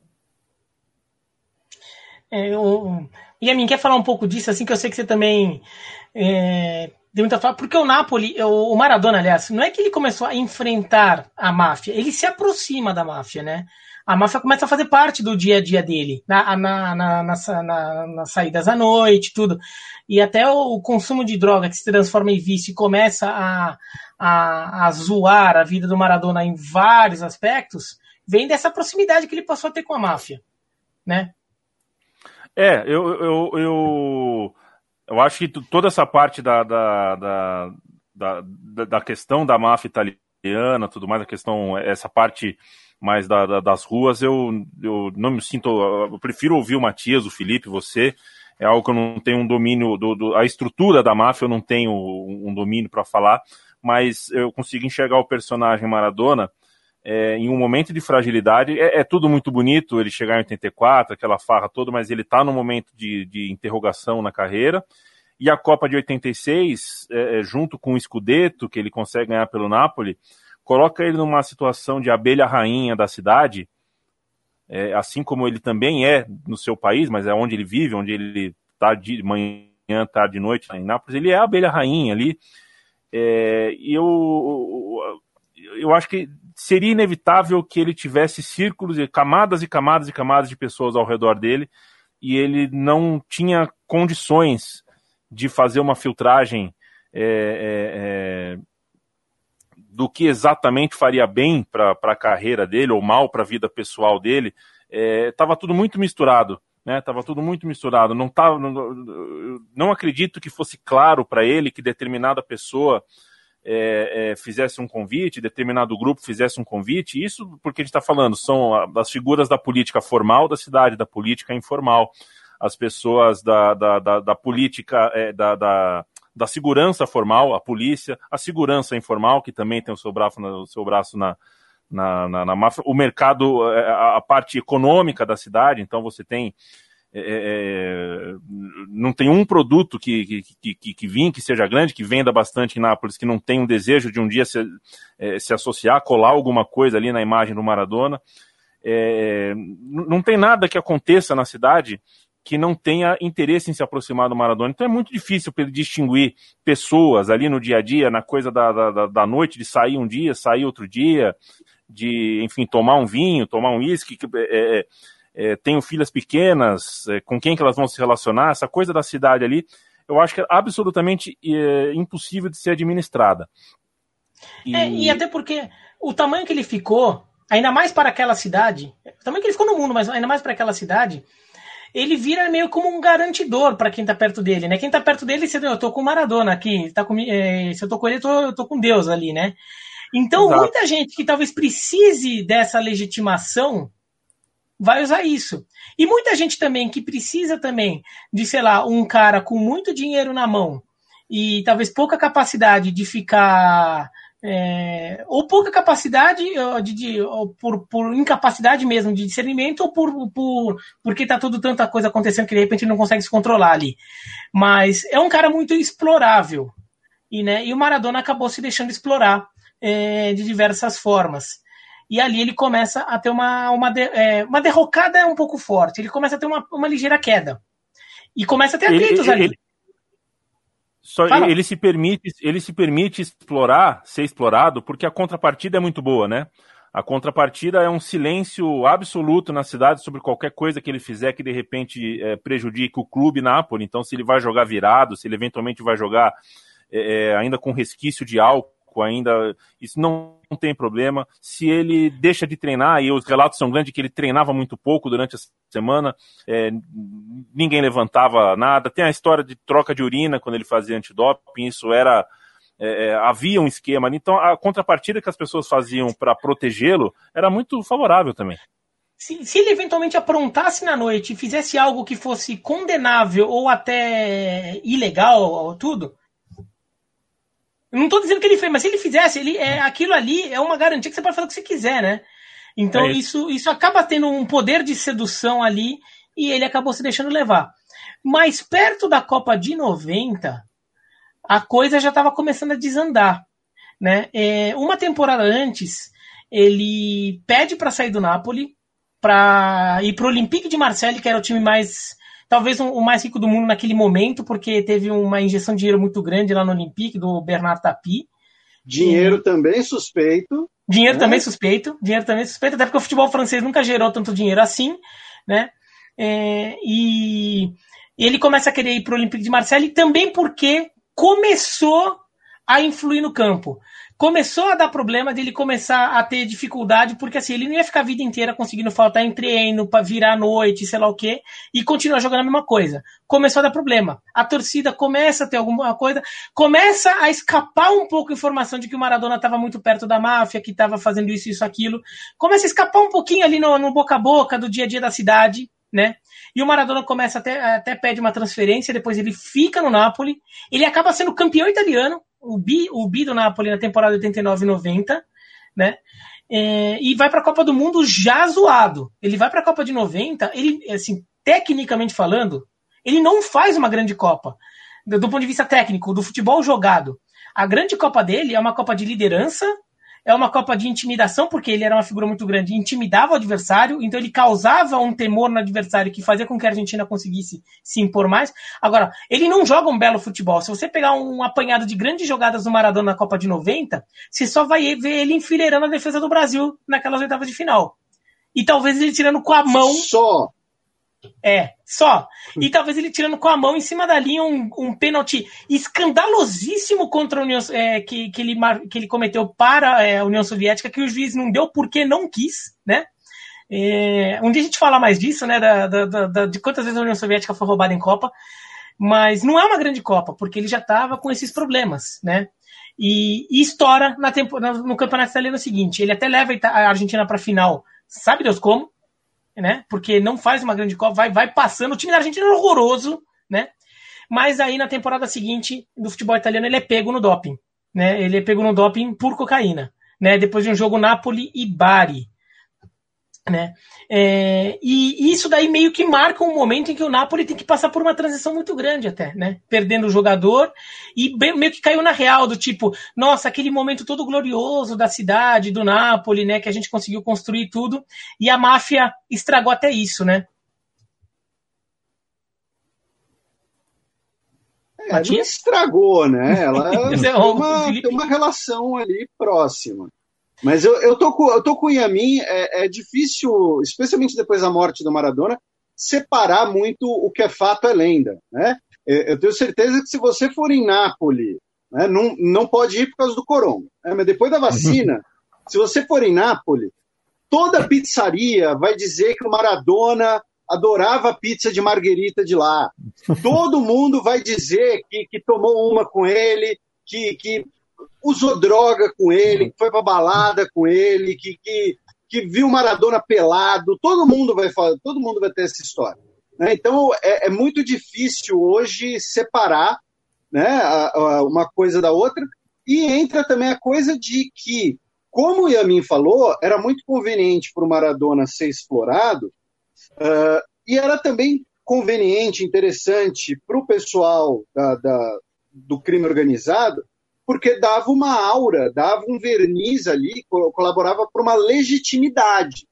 Mas, ao mesmo tempo, também não são pessoas que querem ter tudo explanado, que querem ter uh, sua vida muito aberta. Então, mesmo o cara que realmente fosse íntimo do Maradona, olha, eu toda semana ia na casa dele levar lá um carregamento de, de, de, de, de cocaína, né? Vamos aqui usar a, a palavra. Né? Eu ia toda semana lá levar, trocava ideia com ele e tal. O cara não quer falar isso para o mundo ouvir. Né? O cara não quer ser exposto como o aviãozinho do Maradona.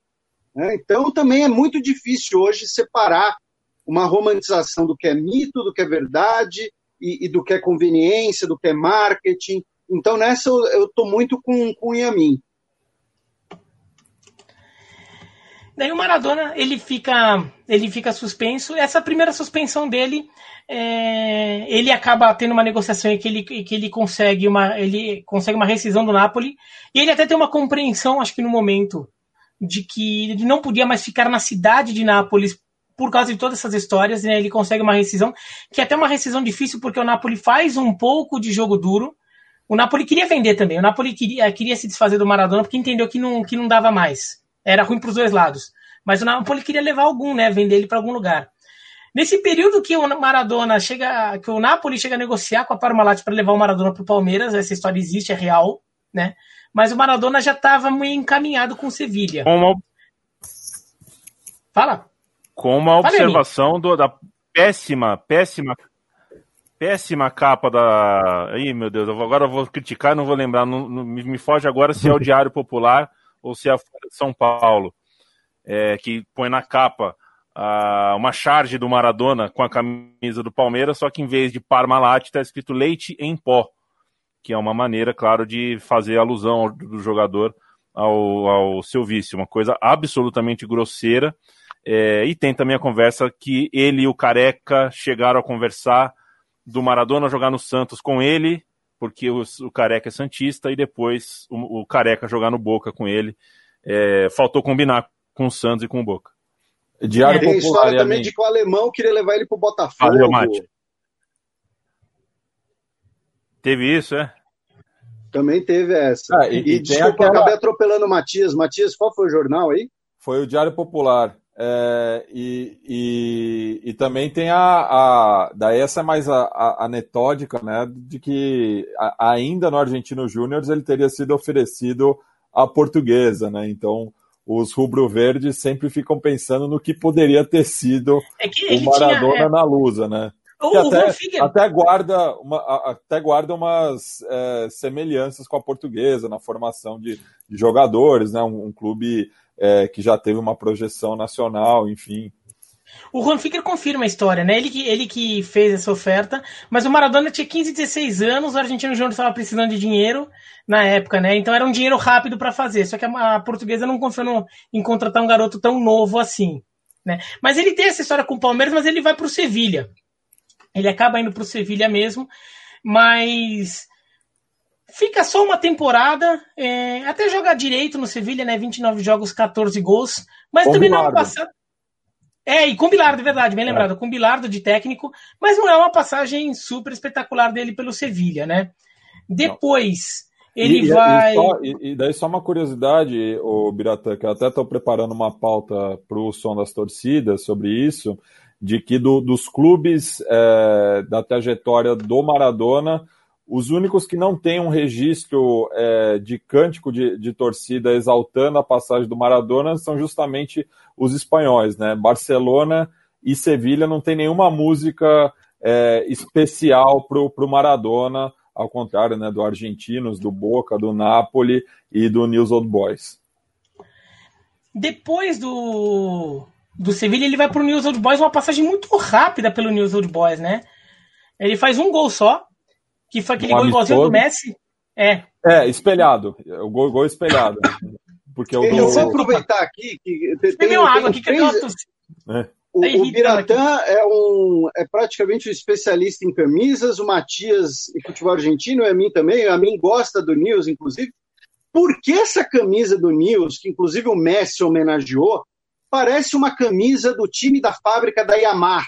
Não tem o símbolo do time, só tem escrito Yamaha. É que na, na, Argentina, durante muito tempo, os clubes não usavam o, o, o distintivo. Na Itália também não. É. Você pegar a camisa italiana até os anos 80 não tinha distintivo. Era só a camisa. Porque assim, o Messi vestiu a camisa do, do, do time da fábrica da Yamaha quando ele fez o, o gol lá. Mas enfim, era o isso.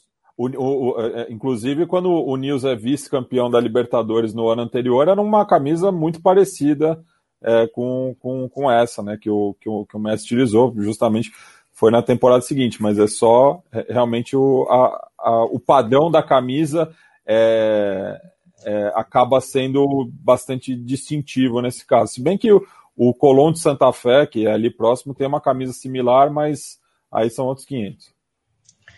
Eu pulei um assunto, é, um assunto importante também quando falei de Copa de 90, só aquela semifinal de Copa, que tem um assunto geopolítico ali, né, Vani?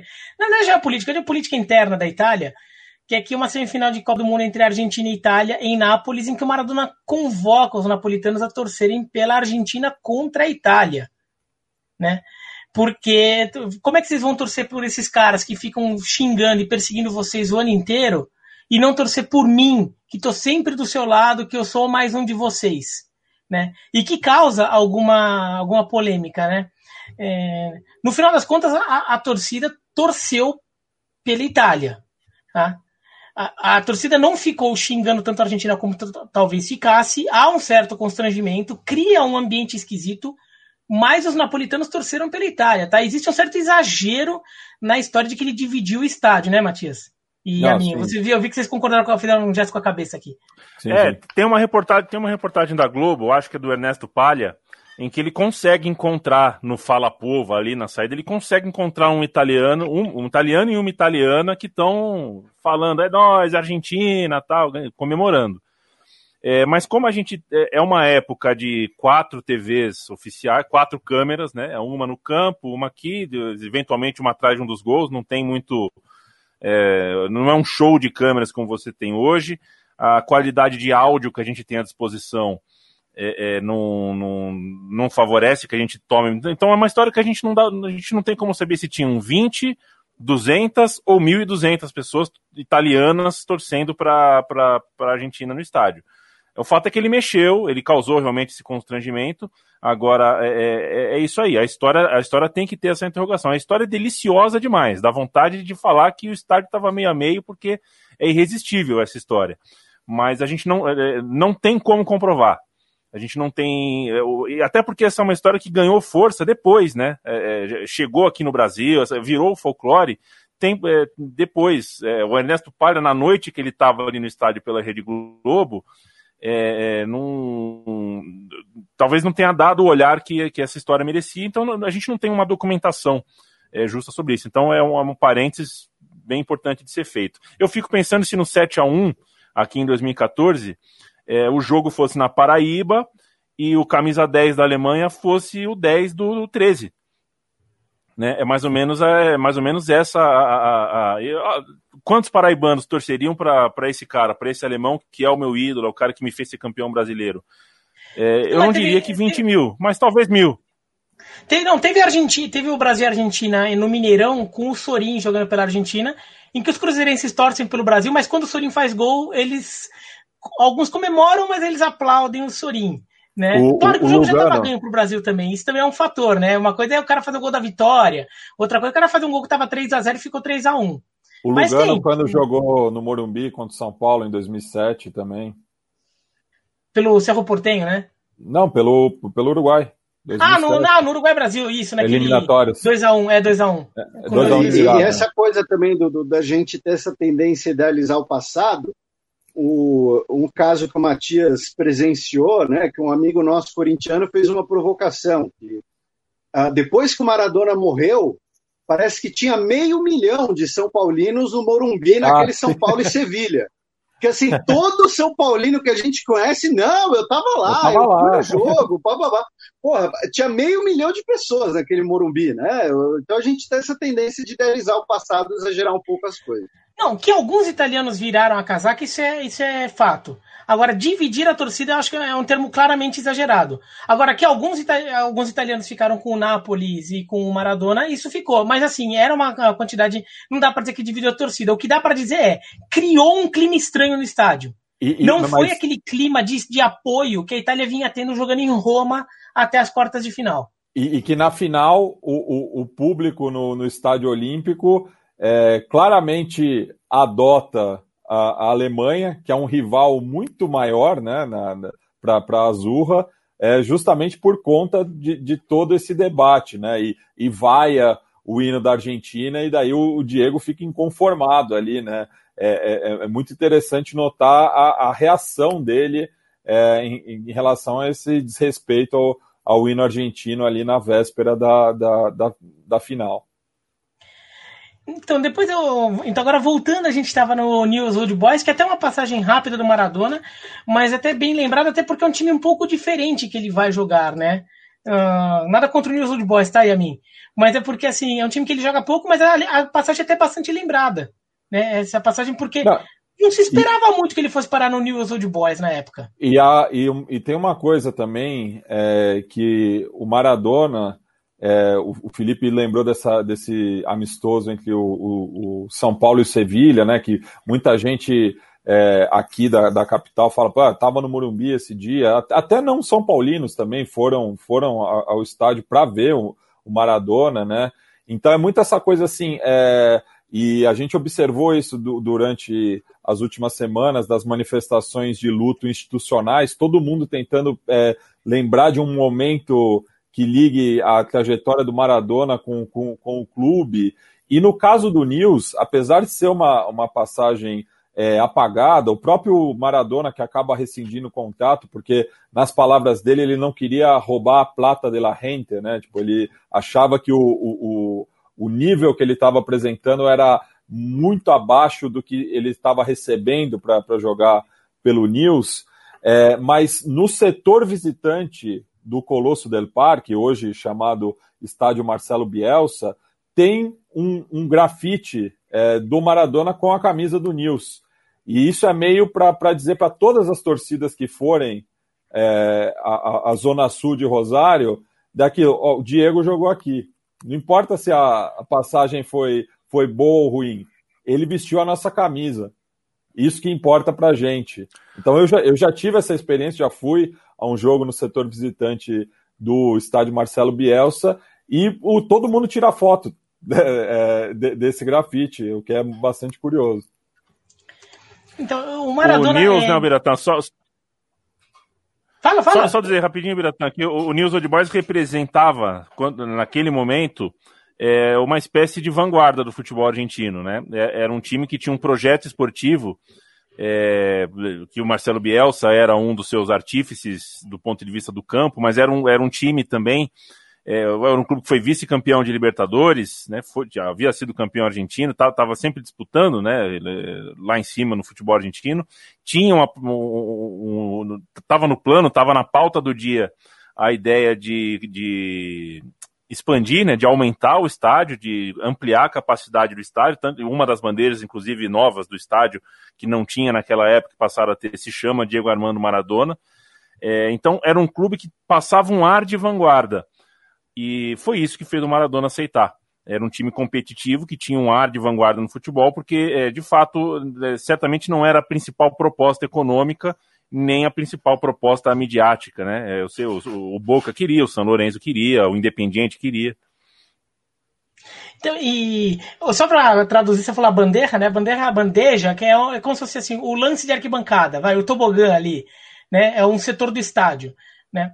É, no News, foi uma passagem rápida, mas tem algumas coisas marcantes até. Tem um amistoso contra o Vasco, 0 a 0 um amistoso em janeiro, que o Denner come a bola naquele jogo. O Maradona elogia muito o Denner né, na, naquele dia. Né, o Denner que também estava sendo cogitado ali como possível jogador para a Copa de 94, tinha gente que defendia, não, é, outro não. E o Maradona voltar para o News tinha uma coisa que assim, a Argentina estava precisando do Maradona de volta.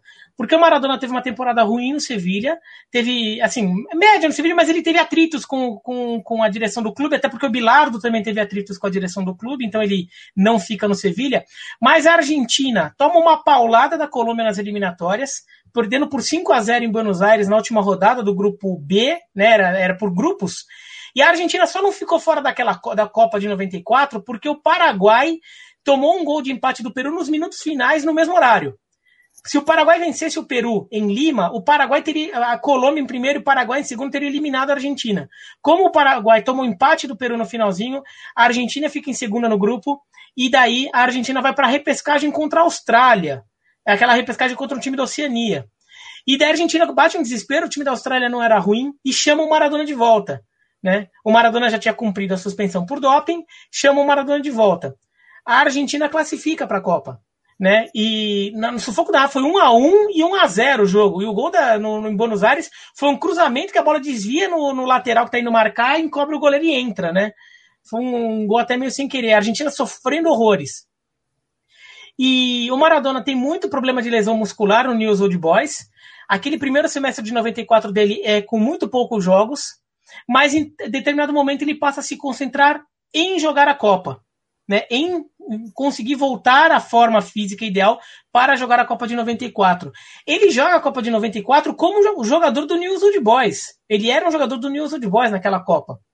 E você, aqui, essa Copa de 94, todo mundo aqui lembra, né? Qual é a sensação que vocês tiveram quando viram aquele Argentina e Grécia? Aquele 4 a 0 A mim foi, foi o, o, o, único jogo que eu vi ao vivo do Maradona. E é, aquele gol é, foi, foi como se eu estivesse acompanhando a, a, a, história acontecendo, né? Porque é, eu sempre ouvi falar muito do Maradona. É, nos anos 90 a gente não tinha tanto acesso né, ao, ao, ao futebol europeu. Eu ainda era muito pequeno na época do, do, do Maradona no Cálcio. É, então, para mim, aquele foi o, o, o, jogo do Maradona que, que eu acompanhei. E eu lembro que, é, se eu não me engano, o jogo foi num sábado de manhã, né? Aqui, aqui pro Brasil. Eu tava em não, casa. Não, foi no dia de semana.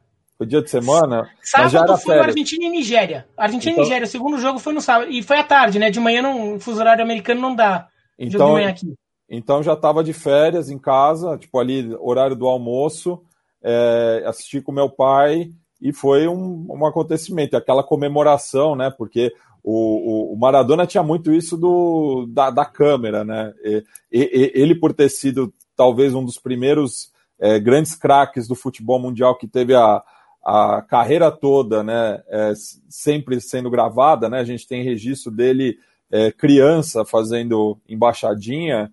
É, então ele, teve, ele sempre teve essa relação muito próxima com a câmera e é a câmera que ele vai procurar para desabafar, né?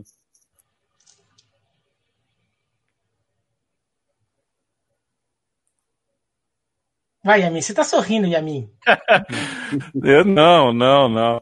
Eu sou um registro. É, Argentina e Nigéria foi o dia em que eu aprendia com um elástico é, você põe um chiclete dentro do elástico, é, gira muito o elástico, faz uma traquitana com o elástico e solta o cabelo do amiguinho, é, vira uma bagunça. O chiclete e o elástico fazem com que o, o. Só com a tesoura, você só consegue cortar é, aquilo com uma tesoura e meu primo foi vítima. É o que eu lembro de Argentina e Nigéria. Você era tão pequeno assim? É, 10 é, anos. 10 anos. Ah, não, mas ele um perguntou, mais velho já. Ele perguntou Argentina e Grécia, não Argentina e Nigéria. Não, é que Argentina e Grécia tem um, é. o Argentina e Grécia tem um impacto muito forte. Porque o que o Maradona estava jogando, a sensação foi, nossa, o Maradona voltou. Aquele Maradona de 86, não é o Maradona de 90 ali. Parece que você voltou oito anos ali naquele jogo. O time tava alto astral, né? O time tava, o time é. tava jogando de maneira alto astral. Eh, tinha conexão ali. O time, o Maradona era essa Ola era essa pessoa principal ali, mas era um time brioso, elétrico, tinha um ataque de muita movimentação.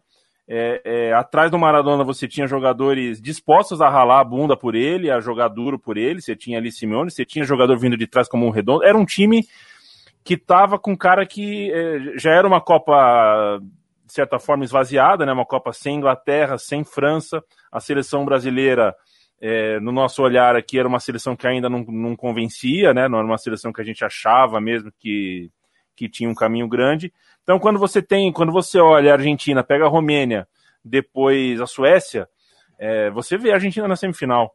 Se você, né, se você se não tem aquele choque, aquela ruptura, a Argentina era um time que ia brigar por título, sim. E Bom, e no terceiro, é, e logo depois da Argentina e Nigéria, né, ele vai pro exame doping e ele é pego com efedrina. Tem muita gente que acha que ele foi pego, ainda lembra cocaína, tudo não, ele foi pego com efedrina, ele foi que era uma, uma emagrecer. É, uma substância para perder peso, né, que teria ajudado ele a perder peso. E daí começaram a falar que ele talvez tivesse tomado como forma desse processo de recuperação depois de tantos problemas que ele teve no News Old Boys naquele semestre para chegar bem na Copa do Mundo. E eu acho que, e assim, é uma visão que eu tenho, eu não sei o que, vocês acham, mas que essa, esse, é, essa suspensão por doping do Maradona tem muito a ver com as posições políticas que, que, que, ele começa a tomar mais claramente a partir desse momento. Essa postura de ele ser contra o sistema. Porque ele se vê boicotado, sabotado pela FIFA. Ele acha que foi um complô da FIFA e do João Avelange, é, nominalmente, contra ele. E daí sim que a gente vai começar a ver aos poucos se desenvolver essa figura do Maradona contestador, tudo que o Maradona, assim, ele era contestador em alguns aspectos, mas nunca era uma coisa muito clara do ponto de vista político ali. Ali você começa a ver que vai se desenhando uma coisa meio, eu sou um antissistema, o sistema não gosta de mim, o sistema gosta mais do Pelé do que de mim, né? Você começa a ver surgir naquele momento, né? A partir daquele momento em que ele começa a se sentir injustiçado, começa a se sentir traído e sacaneado pela FIFA. E tem um Eu lance, acho um né? absurdo questionar a honestidade do Avelange. E, e, e, tem um lance né, que eu, eu, citei anteriormente de uma consciência de classe social do, do, do Maradona, né, de sempre se ver em outros eh, jogadores que, que vieram né, da, da, das camadas mais populares, mas ele também tinha uma consciência de classe profissional, né, é, da, do, do, do, entender o jogador é, como uma categoria é, profissional, né, e isso, e isso é muito forte no, no futebol argentino, né? É, eu já escrevi em, outras oportunidades falando das diversas greves né, que já, já tiveram no futebol argentino, que acaba puxando o profissionalismo aqui no Brasil, é, a greve ali no final dos anos 40, que vai é, desembocar no, no Eldorado é, colombiano, né, é, o, o de Stefano, Pederneira, enfim. Então ele vem dessa trajetória aí de diversos jogadores é, argentinos que contestavam o, o, os patrões, né? E a gente vê, né, que na, na Argentina se é, atrasa dois, três meses, o pessoal não treina, não, não se apresenta no jogo, porque eles têm isso muito claro, né? É, é, é uma formação sindical muito forte na, na, na Argentina então, o Maradona acabou sendo é, um representante nesse aspecto é, e acaba entrando em rota de colisão com o grande patrão do futebol mundial, que era o João Avelange, né, que estava ali é, as cinco Copas do Mundo é, no comando da FIFA. Né. Foi na Copa de 86 que ele chegou a liderar um, um processo de querer criar um, um sindicato. Assim, ele teve isso depois, ele volta, mas em 86 ele teve um movimento desse também, né? Sim. Foi na Copa de 86 ainda, que ele tem um movimento ali, sindicato, os jogadores seriam ouvidos na, na questão da Copa por causa dos jogos ao meio-dia, no horário mexicano, tudo, né? E, e, depois dessa coisa de. Depois ele dá uma parada com isso e depois a Copa de 94 começa a voltar cada vez mais. Teve até o pessoal aqui que ficou mandando mensagens aqui é, falando que, é, que teria um acordo aqui, né? Que a FIFA deixaria. Essa é uma história que rola, né? De que o Maradona é, afirma que a FIFA teria combinado com ele de deixar e a gente não, não vai pegar no seu pé, coisa do tipo, porque precisavam do, de um astro como ele para embelezar um evento nos Estados Unidos, a FIFA querendo fazer o futebol vingar nos Estados Unidos. Né? E daí e... tem a célebre fra fra frase, né, de que me, me quebraram as pernas, né? Não, me cortaram las pernas, né? É, de que fala que de, dessa e foi tudo muito é, é, midiático também, né? Porque é, tem, tem o caso da, da, da, enfermeira, né? Que acabou virando é, a grande vilã na, na, Argentina, né? Mas coitada, nesse caso, vezes... coitada, né? É, é ela virou um meme antes de existir meme. Pois é, mas quantas vezes você é, já viu uma enfermeira entrando em campo para pegar o jogador que foi sorteado pro, pro antidoping, né? É, é, aquilo tá, o circo estava montado ali, né? É. E bom, o Maradona, eu vou resumir um pouquinho a parte da carreira de assim que vai rápido agora, porque tem os outros temas que acho que são importantes a gente falar, são um pouco independente do momento da carreira. Ele é suspenso por doping por um ano e meio de novo, né? É, 18 meses. Nesse período, ele acaba tendo, fazendo dois freelas, né? Dois freelancers ali de técnico do, do Deportivo Mandiu, que de é um time que nem existe mais. Que depois ele foi refundado como Têxtil Mandiu e depois ele vai para o Racing. Até porque o Racing, o Racing tinha Velhaneda. Tinha esperança de quando terminasse essa, essa suspensão, ele já emendasse de ele voltasse pra, é, de técnico para jogador do Racing. Mas ele acaba não ficando. E daí ele volta para o Boca. É, tem uma passagem mais rápida ali, curta, como jogador do Boca que foi mais porque ele queria terminar a carreira em campo, né? Ele não queria que a carreira dele terminasse na suspensão. É, nem foi tão brilhante assim, tudo, mas ele volta no Boca, tem daí todo um ambiente em torno dele, né? Enfim, ele voltava para o Boca é, e passa algumas temporadas lá, tudo, junto com Canidia, né? Jogando até com Canidia já lá, né? De fato. É, é, é quando e... tem o selinho, não é? Sim, é nessa época, Sim. é nessa época.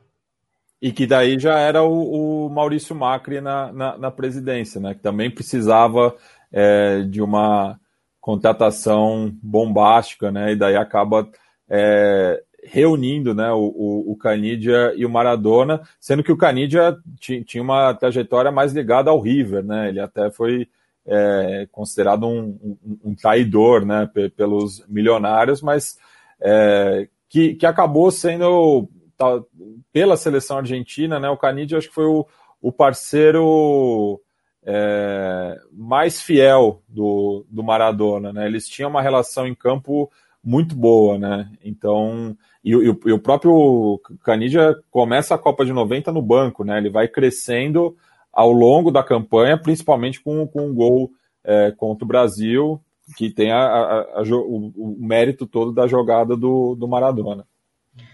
Aí o Maradona encerra a carreira, mas aí começa, começa a ter o pós-carreira do Maradona, né? Que, que é muito turbulento, tem várias coisas ali, várias coisas é, condenáveis que ele, que, ele, que ele fez. Não tô nem falando da questão do vício dele, tá? Porque daí já era, virou uma dependência que, assim, é... O Casagrande falou muito bem sobre isso na, na, na Globo e no Globo News, no, no, dia da morte do Maradona. Mas a questão é assim, que o Maradona fez outras coisas, né? É, nesse momento que ele tem, por exemplo, a questão da. da ele vira uma figura, com, começa a, a aparecer em situações é, das mais diferentes ali. É, algumas, basicamente, com o cara vai usar o termo de rolê aleatório, algumas que você fica, por que ele está fazendo isso, né? Ele tem aquela situação de atirar em jornalista com. Não era com bala de verdade, era com bala de borracha, mas ele é. chega a atirar em jornalista. Eu, eu acho que era uma arma de pressão. Isso. Aquelas aquela de, de, de, de, ar, né? Ar, ar comprimido. É, ele chega até a, a, a, ser hospitalizado em estado grave em determinado momento. Né? Tem o caso de violência contra a ex-mulher dele. A é, ex-mulher foi, foi a última, foi a ex, né? É. Isso. Tem, tem vários casos assim. E nisso se mistura com todo com uma sensa, com um momento da, da, da, da, política argentina em que a, da, da, é, e da economia argentina que a Argentina começa a se afundar em crises que a Argentina não consegue sair até hoje, né? E, e a Argentina via a sua figura, do, a figura do, do cara que foi o grande salvador da Argentina também se deteriorando assim, né? De alguma forma, vocês têm alguma ideia de como é, para o argentino pode ter impactado isso? Ver aquela figura tão gloriosa, vitoriosa, que, que liderou, foi a imagem do país dele, por deles, uma imagem bonita ali do país deles por tanto tempo, e de repente tudo está indo, é, tá indo por água abaixo, desde a economia argentina, que até teve aquele salto lá do, do Domingo Cavalo, da dolarização, no começo dos anos 90, mas de repente começa tudo a ruir. Né? Vocês têm alguma ideia de como de, de, se, se as duas coisas acabam se juntando ali no, no, no imaginário do argentino?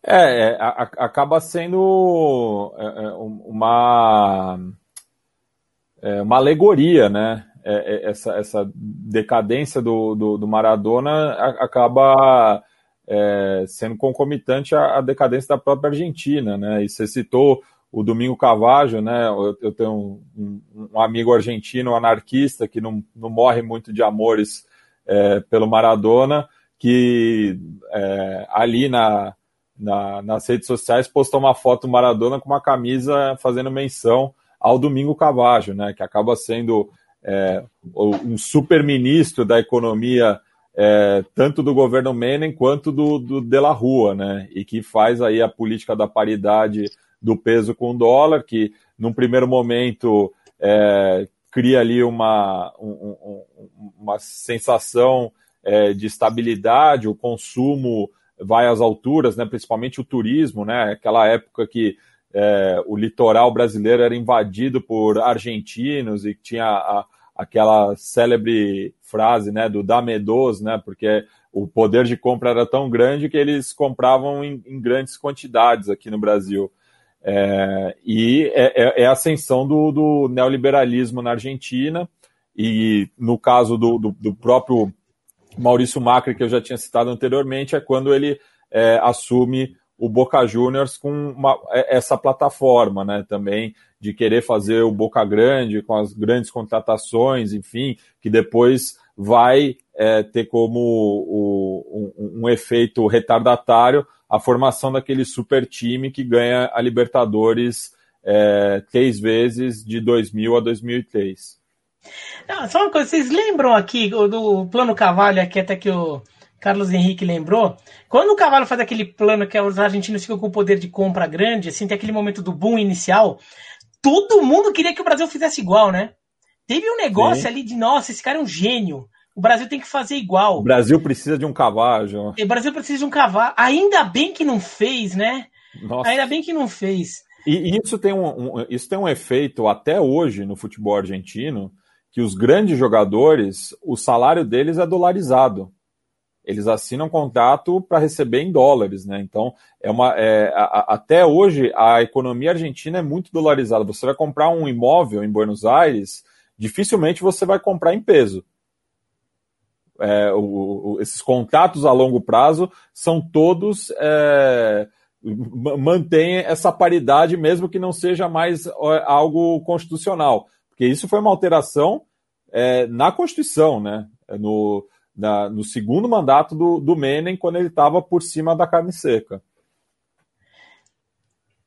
E e é nesse momento também. Daí, primeiro tem esse, esse Maradona pós-carreira, tem aquele momento de baixa que, que, é assim, é um problema atrás do outro, uma questão atrás da outra, um escândalo atrás do outro, né? Até que ele tem essa questão de ele, ele fica muito internado em estado muito grave, e tem um processo de recuperação dele, né? Em que daí ele passa por tratamento, né? Ele, ele realmente emagrece bastante. Ele até parece fisicamente, ele parece, ele começa a se mostrar muito mais saudável e ele começa a fazer coisas, né? ele, ele, ele tem aquele programa lá Noite del Diez, que é um programa que até dura pouco tempo, mas ele começa a ter um projeto diferente. Ele começa a se engajar na questão do sindicato de jogadores, né? Ele começa a aparecer com projetos diferentes. E nisso tem uma, tem uma coisa que as pessoas meio que esquecem quando falo da posição política do Maradona. Um dos lugares em que o Maradona vai fazer tratamento para dependência química é em Cuba. Ele vai para Cuba para fazer.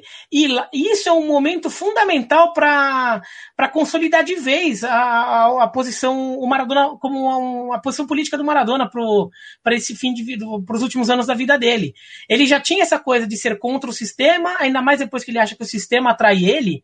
Mas no pós-carreira dele, no começo, ele chega a posar com o ditador do Oriente Médio, como convidado de honra, tudo. Não é que é assim, nossa, que cara. Ele, ele tem esse momento ali mas ele vai fazer um tratamento de dependência química em Cuba, e Cuba é, é um lugar de referência para é, medicina, né? E ali ele se aproxima de vez, né? Tanto do Fidel Castro, e daí vai por tabela se aproximando de outras figuras da esquerda latino-americana. Até porque coincide com um crescimento dessa esquerda, né?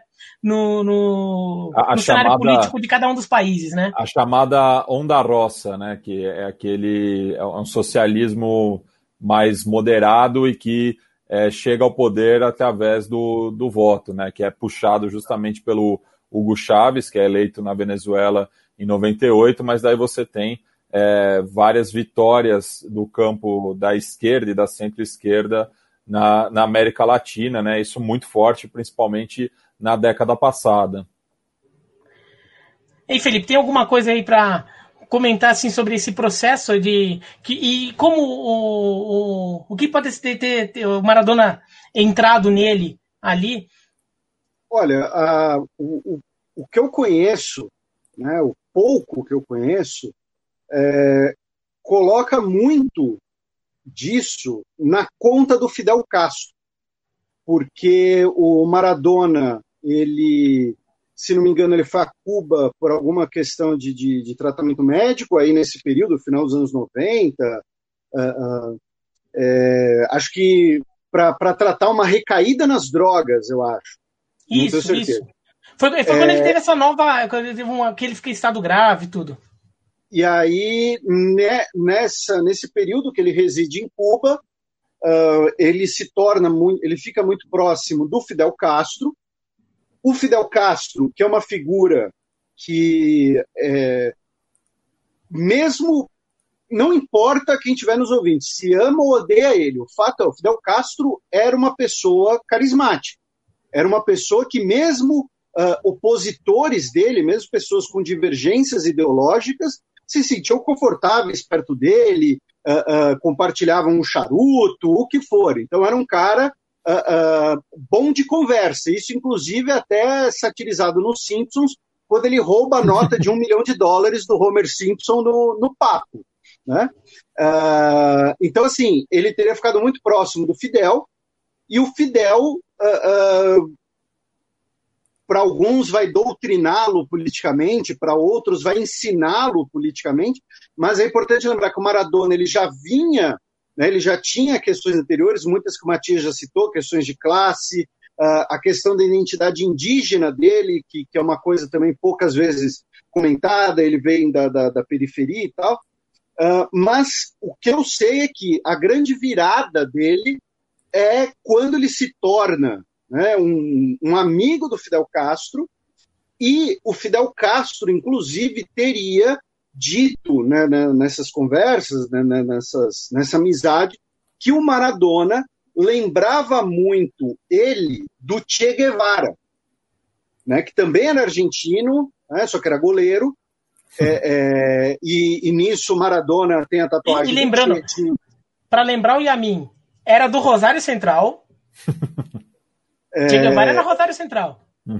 E, e, ele fala que, não, né, teria dito no, De né, que o Fidel teria dito para ele que ele tinha muitas coisas em comum com o Che, que era o, a questão da, da, da, indignação, a questão de, de, de ficar puto com, com, com as coisas, digamos assim. É, então, nesse processo, que ele estava em Cuba para fazer o tratamento da recaída por drogas, que ele acaba se tornando uma pessoa de esquerda, digamos assim. Ele deixa de ser uma pessoa uh, que tinha ali, usando a palavra que você usou antes, né, inconformismos e se e, modela esses inconformismos em ser uma pessoa de esquerda por conta dessa amizade com Fidel Castro da amizade com o Fidel Castro, aí vai vir amizade com o Hugo Chaves, uh, uh, vai vir, inclusive, é, é, o Maradona tinha uma admiração pelo Lula, né, inclusive.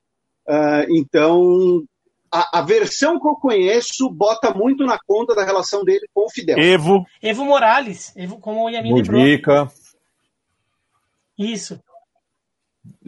Joga a bola com o Evo, só não joga com o Mujica, porque é, o Mujica e, não e, tinha E a questão do Evo é, é importante lembrar que é, agora eu não lembro se foi o primeiro jogo oficial ou segundo, terceiro, enfim, é, do Maradona como treinador da seleção argentina é contra a Bolívia em La Paz e o Maradona advoga pelo direito dos bolivianos jogarem na altitude, mesmo com a Argentina tomando uma sacolada, né? É, é 6 a 1 se eu não me engano, né? aquele jogo que o, que o Messi vomita no Hernando Siles, tudo. É, então, o Maradona precisando classificar a, a, Argentina, né, pegando uma situação muito delicada ali nas eliminatórias, mas mesmo assim ele é, se coloca ao lado do adversário pelo direito ao mando de campo, é, independente do, do, do debate é, médico ou não, né? E o Yamin, como é que você vê, assim, até uma figura que. O Maradona é uma figura que você sempre gostou e acompanhou tanto, quando começa a, o, o, produto final, que virou esse Maradona, que, que é o que, Maradona que a gente conheceu nos últimos anos da, de vida dele, que foi o Maradona como resultado de tantas experiências ali, e que acabou chegando, resultando naquilo. É, é, não vou dizer qual é a sua opinião, você tem uma. O que, que você vê naquilo tudo? O Biratã, o Valdano, Jorge Valdano, companheiro de título de 86 com ele, é, escreveu certa vez sobre o Messi uma das frases que eu acho que são mais definidoras sobre esse jogador, né? É, que o Messi, abrindo aspas, não joga para não joga para ser querido, joga para ser perdoado e ele não sabe muito bem por causa de quê. É, e o, o, o, Maradona, de alguma forma, eu acho que isso define o Messi, né? Às vezes eu, parece que eu, às vezes eu olho pro Messi com a, com a, relação dele com a seleção, com o país dele, a impressão que eu tenho é que ele está perguntando com os olhos: o que, que, vocês querem de mim? O que mais eu posso fazer por vocês? O que, que vocês queriam que eu fizesse? Que eu volte no tempo? Que eu seja outra pessoa? Que eu tenha outra criação? Enfim. E eu acho que o Maradona está na outra ponta disso. É, o Maradona ele é resultado de uma pessoa que foi perdoada de antemão por tudo. Qualquer coisa que ele tivesse feito ao longo da vida, da carreira, é, ele foi perdoado antes de fazer, ele foi perdoado antes de entender é, qual era o contexto dele como pessoa pública, como pessoa esportiva, como ídolo, como mito. É, então, quando ele termina a carreira e, e, e, passa por todos esses problemas que ele passou e vai sendo perdoado sempre, né? Tem até um dos filmes que ele, que ele, que ele, um dos filmes sobre ele na Argentina, né? Uma, um romance com, com sobre a história do Maradona que ele fala que ele está hospitalizado e ele fala, gente, aqui é, é, tem um cara ali, tem um. Tipo um hospício, né? O cara fala que é Napoleão Bonaparte, todo mundo acredita. Eu falo que eu sou um Maradona, ninguém acredita em mim, que ele está desfigurado, né? É, e aqui, é, é, isso é o começo dos anos 2000, ele tem certeza que, eu imagino, né? É, no, filme ele tem certeza, mas eu imagino que tenha sido assim na vida real também é, que quando ele está pensando em, em, se recuperar, em se livrar das drogas, em se livrar dos vícios, se livrar das violências, ele foi violento com mulher, como a gente já citou aqui, casamentos turbulentos, relacionamentos com filhos não reconhecidos, coisa de DNA, ele teve uma vida tão turbulenta, e eu acredito que então, em, em vários momentos ele deve ter pensado, cara, essa eles não vão perdoar. Isso aqui, isso daqui eles não vão perdoar. Agora eu tô ferrado. Agora eu tô, entre aspas, cancelado, né? E o Maradona nunca foi. O Maradona foi perdoado por tudo, sempre. E eu acho que o, os últimos anos da vida dele, de alguma forma, é, é, foi uma tentativa comovente no, no, meu ponto de vista, comovente porque ele não, ele, ele, como um tipo, deixa de lado o dinheiro, a fortuna, o quanto ele conheceu do mundo. Ele foi um tipo é, que se fosse uma pessoa normal, que tivesse passado a vida inteira na vida furita, uma vida pobre, seria o cara que passa o tempo no boteco, que toma cerveja mesmo, que toma pinga e que se oferecer alguma coisa a mais ele vai usar. É, é era um gosto dele, era um gosto, era um vício. Né? É, é antes de ser um vício, começa com um gosto, ele gostava. É, enfim, faz parte, faz parte da vida dele, da trajetória dele como pessoa, a parte todo o resto. É, e ele tentou, cara. Ele tentou não ser. Ele tentou ser o melhor que. O, o, ele tentou ser. O legado dele era muito grande, mas ele tentou ser como pessoa o melhor que ele podia ser para preservar isso, para devolver para as pessoas que sempre é, é, o perdoaram pelos seus erros, pelas suas coisas, pelos seus excessos. É, e eu acho que para mim esse fim, esse fim de vida dele é comovente, tentando ser um técnico de futebol, tentando ser uma pessoa midiática na televisão fazendo um programa, tentando ser um cara que abraça causas sociais. É, depois, agora com essa coisa de Instagram, as redes sociais mais instantâneas, tentando ser um cara bem humorado nesses lugares, tentando ser um cara que passa mensagens interessantes nesses lugares. É, mas eu acho que isso é comovente porque nunca ficou muito claro, é, nunca ficou é, muito convincente que essa pessoa que ele é nas redes sociais e que ele tentava fazer parecer na televisão, sendo treinador, é, ele nunca conseguiu esconder que, na verdade, ele é, não conseguiu vencer o vício é, por um longo período. Foi sempre por período curto, foi sempre coisa rápida. E até o último momento da vida dele dá toda a impressão que foi isso. Quando a família se apressa em tirar ele do hospital, é, no meu ponto de vista, está muito evidente que a família quer evitar que o Maradona sinta a crise de abstinência, que faça a opinião pública saber que ele tem um. que, que ele continua viciado e que ele que passe pela cabeça dele, como passou uma das últimas declarações dele, é se ele, ele fala, meu, eu não sei, eu não sei se eu vou ser amado para sempre. É, e talvez é, ele, ele tenha quisto, ele quis sair rápido do hospital, a família quis que ele saísse rápido do hospital, justamente para evitar que ele fosse de novo alvo de um escrutínio da opinião pública, porque eu acho que ele morreu acreditando que um dia, cedo ou tarde, ele deixaria de ser perdoado pelo seu povo. Bom, a, gente já tá com três horas de live, até tinha umas, uma, outra coisinha, mas Felipe Matias, é, eu vou falar um negócio pra vocês. Perdeu, mané. Porque depois, dessa, depois de tudo isso aqui que o Yamin falou, não dá para eu fazer alguma outra coisa nessa live. Eu tô... Não só pelo tempo, mas assim, agora, é. agora o Yamin encerrou, entendeu? É o ponto final. Eu, eu, eu, eu, brinco, eu, faço piada com, com, o visual do Yamin e tal, mas o Yamin, ele realmente tem alma de poeta. Então você vê que o cara comendo Entendeu? Ele não precisa nem se concentrar para já passar a régua, entendeu? Ele fazendo o lanchinho, quando ele quer, ele vai. E assim, pra quem tirou, brincou aqui do Yamin sendo o Fernando Vanucci aí tá comentando, o Yamin tinha avisado que, que, que, assim, que, ele, que ele não tinha jantado, tudo tá mais que perdoado. Não, ele, ele, perguntou pra gente em off quanto tempo ia durar a live. A live. Perguntei, perguntei. Era eu, eu e o Felipe participando, né? Então, é, é, tá perdoado, né? Pode, pode comer, ainda mais depois de, desse, é, desse epílogo, né? Eu só vou agora pedir uma dica. Eu vou pedir uma dica cultural de cada um. Primeiro eu vou dar a minha, porque na verdade, assim, não é a dica cultural das mais espetaculares ali, tá? Mas eu só vou dar uma aqui, que na verdade ia ser um assunto, é, um último assunto, talvez, tudo, mas aí não tem, não tem como eu levantar mais nenhuma bola depois disso que a minha acabou de falar, tá? Então, assim, é, tem um último, uma, uma, última passagem ali com alguma uma via extra-campo ali do Maradona, foi a passagem dele de técnico do Dourados de Sinaloa né, do, é, que, que, ele foi técnico por uma temporada no, no, Campeonato Mexicano da Segunda Divisão. Tem no Netflix uma, uma, é, uma temporada lá, um, uma série com, com os bastidores desse, dessa, dessa passagem dele. São, é uma, são dois campeonatos, né, Apertura e Clausura. Então mostra um pouco isso, porque mostra muito também como muita gente fazia piada que dele tá indo para Sinaloa, que é a terra do El Chapo, que é o grande é, o grande líder do tráfico dos cartéis mexicanos, né? Sinaloa, é, o norte do México é a região mais uma é, das regiões em que o tráfico mais domina. Isso virou muito piada, mas ele estar em Sinaloa também, para quem era de Sinaloa, é, é, e, e, não tem nada a ver com isso, são pessoas comuns que estão vivendo lá. E toda vez que vão falar com alguém, falam que são de Sinaloa, são de Culiacán. Culiacán é cidade, Sinaloa é estado vem aquela piadinha, é, é, já sei tudo. Então ter o Maradona ali também tem um pouco esse papel de, pô, o Maradona. É, mas é claro que muita gente fez piada que ele estava indo lá porque ele ia pegar direto da fonte, né? Mas assim, essa, essa série mostra isso. É uma série divertidinha de ver, dá para ver em uma maratonada de uma tarde ali, né? Episódios curtos, ou no máximo em dois dias você vê tudo. Então fica como dica só para eu, eu, poder mencionar esse último assunto que, putz, não, o, o Yanin matou aqui, entendeu?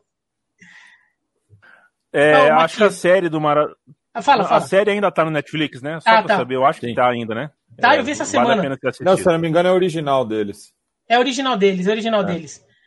Oh, Matias, você. Enquanto o Yamin termina de comer alguma coisa lá. Aqui, ó.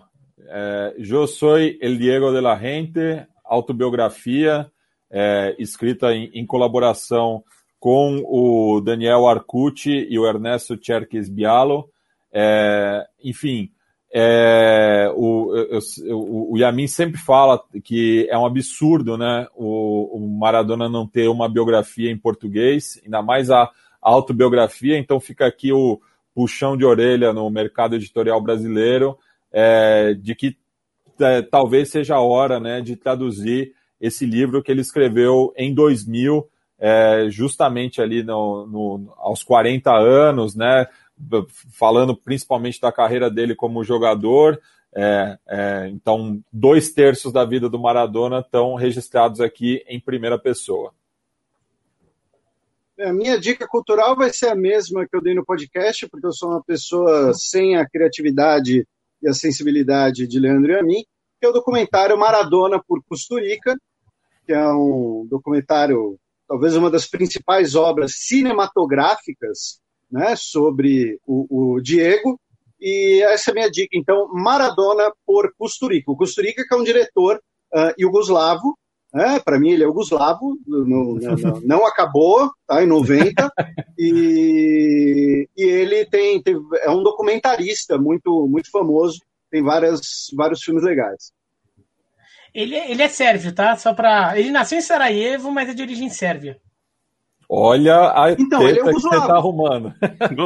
Não, exatamente, ele é um Yugoslavo, tá? E um beijo aí para todo mundo que nos assistiu, todo mundo que nos aguentou aí por 3 horas e 15. Peço desculpas por, por tudo. Bom, Yanin, agora você emenda aí. Você já, já falou várias referências aí de, do Maradona aí, termina com mais alguma. Ah, eu vou no mais mundano, Biratã. Vou no mais mundano. É, youtube.com. O dia que você tiver de bobeira, tudo.com, coloca Maradona, jogo completo, Maradona dribles, Maradona gols, Maradona nome do clube, Maradona antes do jogo, Maradona life is live, life is life. é, Maradona, Maradona, Maradona. No YouTube Maradona é, uma, é um... Maradona Cúmbia, é, passa duas horinhas vendo Maradona no YouTube, faz a sua curadoria mesmo, é, que já vai te dar um dar uma refrescada maravilhosa. Beleza, então. É, bom, obrigado para todo mundo que ficou. A gente ficou com 700 pessoas quase toda a live aqui no, é, é, durante o período. Quer dizer, muita gente viu. Agradeço a todo mundo que viu. Quem viu só um pouquinho, quem viu tudo, quem mandou pergunta que a gente destacou aqui, quem não mandou também. Brigadão mesmo, de coração. É, obrigado aqui pelo pro Matias, pro Felipe, pro Yamin que se dispuseram a, a comprar essa, essa minha ideia de fazer uma live que depois vai virar um podcast no Fronteiras Invisíveis do Futebol. Então, já fica, né? Vai ficar, a live vai estar disponível no, aqui no meu canal, mas ela em áudio vai ficar disponível no Fronteiras Invisíveis do Futebol, certo? Em todas as plataformas, vou subir no feed aí ao, ao longo da semana. Para quem é do que tá vendo pelo meu canal, dá o joinha, dá o, dá o like, aqui, ou dislike se não gostou Se também, inscreve. pode dar. Se inscreve no canal, aquelas coisas. E a mim, para quem está ouvindo no pod, pelo podcast, né, no Fronteiras pelo Central 3, o que que faz, Yamin? Para quem, para quem tá para quem quer assistir pelo Fronteira, é isso? Para quem estiver ouvindo, quem estiver ouvindo a gente agora, não pela, pela ah. live no canal, mas pelo YouTube, mas estiver ouvindo assim, o que, que faz para apoiar Central 3? O que, que faz. Ah, né? perfeito, perfeito. Visite nossa cozinha, né? É isso que você quer dizer, não, Biratã? Isso! Central3.com.br, a gente está terminando o oitavo ano da nossa vida. É, a gente tem é, o selo da Central 3 em mais de 30 podcasts alguns deles apresentados por estes maravilhosos Felipe e Matias, tanto o repertório quanto Fronteiras Invisíveis do Futebol, quanto Xadrez Verbal, todos produtos é, com selo também Xadrez Verbal. É, e tem é, programa de educação, programa de entrevistas, de política, de variedades, de cultura, tem é, é, uma programação bem legal. central3.com.br, lá você conhece toda a programação e usa o seu agregador de preferência para ouvir os nossos programas. A gente é, uma, a gente é um estúdio de financiamento é, é independente, então em apoia.se barra central3 você é, é, pode ajudar a Central 3 a se manter viva por mais oito anos. Biratã, obrigado demais pelo convite, viu, meu camarada? Tô muito Nada, feliz. imagina, eu que agradeço aqui, até te atrapalhando no horário que, que acabou não sendo tão conveniente. E Felipe, só para concluir, quem quiser ver mais do, do xadrez verbal, da Fronteiras, onde, onde acha você e Matias? Olha, ultimamente eu tenho tentado me esconder para não me acharem, porque esse ano tá, tá pesado. Mas no Twitter é Twitter, né? Arroba xadrez herbal, ou então arroba Joe Matias Pinto, Joe YO, que tem que ter né, um, um quê de uruguaio nessa birosca. É, no Facebook Xadrez Herbal, ou então xadrezherbal.com, que é onde é o, é o repositório né, de, de, de todas as coisas. É, e, e, como eu disse, está né, tá sendo um ano difícil aí para todo mundo, então cuidem da, da, sua cabeça antes que ela vá para o buraco. A minha já está no buraco, mas enfim. Então é isso, um, um beijo para todos. E, e, só, o, o Biratã, só, só para finalizar, para incentivar o pessoal que viu a live é, a se inscrever no feed, né? O Fronteiras, é, infelizmente, esse ano a gente é, optou por não é, seguir produzindo, porque a gente gosta de gravar. Que, que, que, Matias, sabe que foi? Por causa da pandemia, teve que fechar as fronteiras. Pois é, tá aí, ó, ó. é, então a gente gosta de gravar presencialmente, né? Tem sempre a coluna do, do Biratã também, que fortaleceu bastante aí o, o, o podcast. É, mas a gente sempre encerra com uma música, né? É, é uma coisa que eu, que eu gosto bastante. Então, para incentivar o pessoal, ter esse bônus aí a, a, em relação à live, é, depois que o, o, o Biratã se despedir de todo mundo, vai tocar La Mano de Dios, interpretada pelo Rodrigo, né? Cuja morte completou 20 anos recentemente e a gente fez também um especial do Som das Torcidas para esse é, cantor cordobês que era muito próximo do, do Maradona. Beleza, então e depois no podcast, se vocês quiserem, você pode colocar um pouco mais ali, né, da, dessa música depois, né, na edição do áudio. Não sei se vocês vão fazer com isso, é com vocês, né? É, não, toca, vai tocar na íntegra. É, é o, o chorinho. Beleza, então. Tá? Então é isso, obrigado a todo mundo que esteve aqui. Manda, é, manda mensagem, tudo. E até mais. Tchau, tchau. un mundial y consagrarse en primera. Tal vez jugando pudiera a su familia ayudar. Grande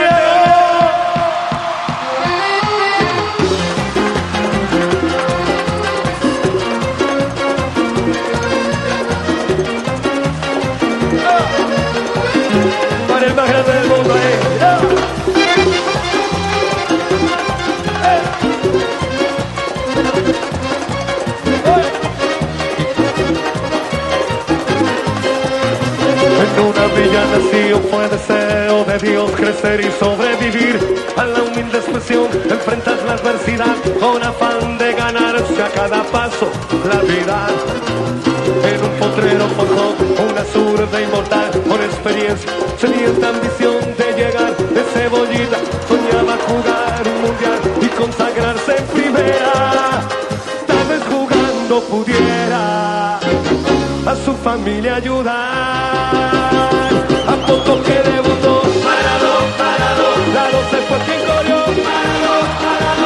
sueños de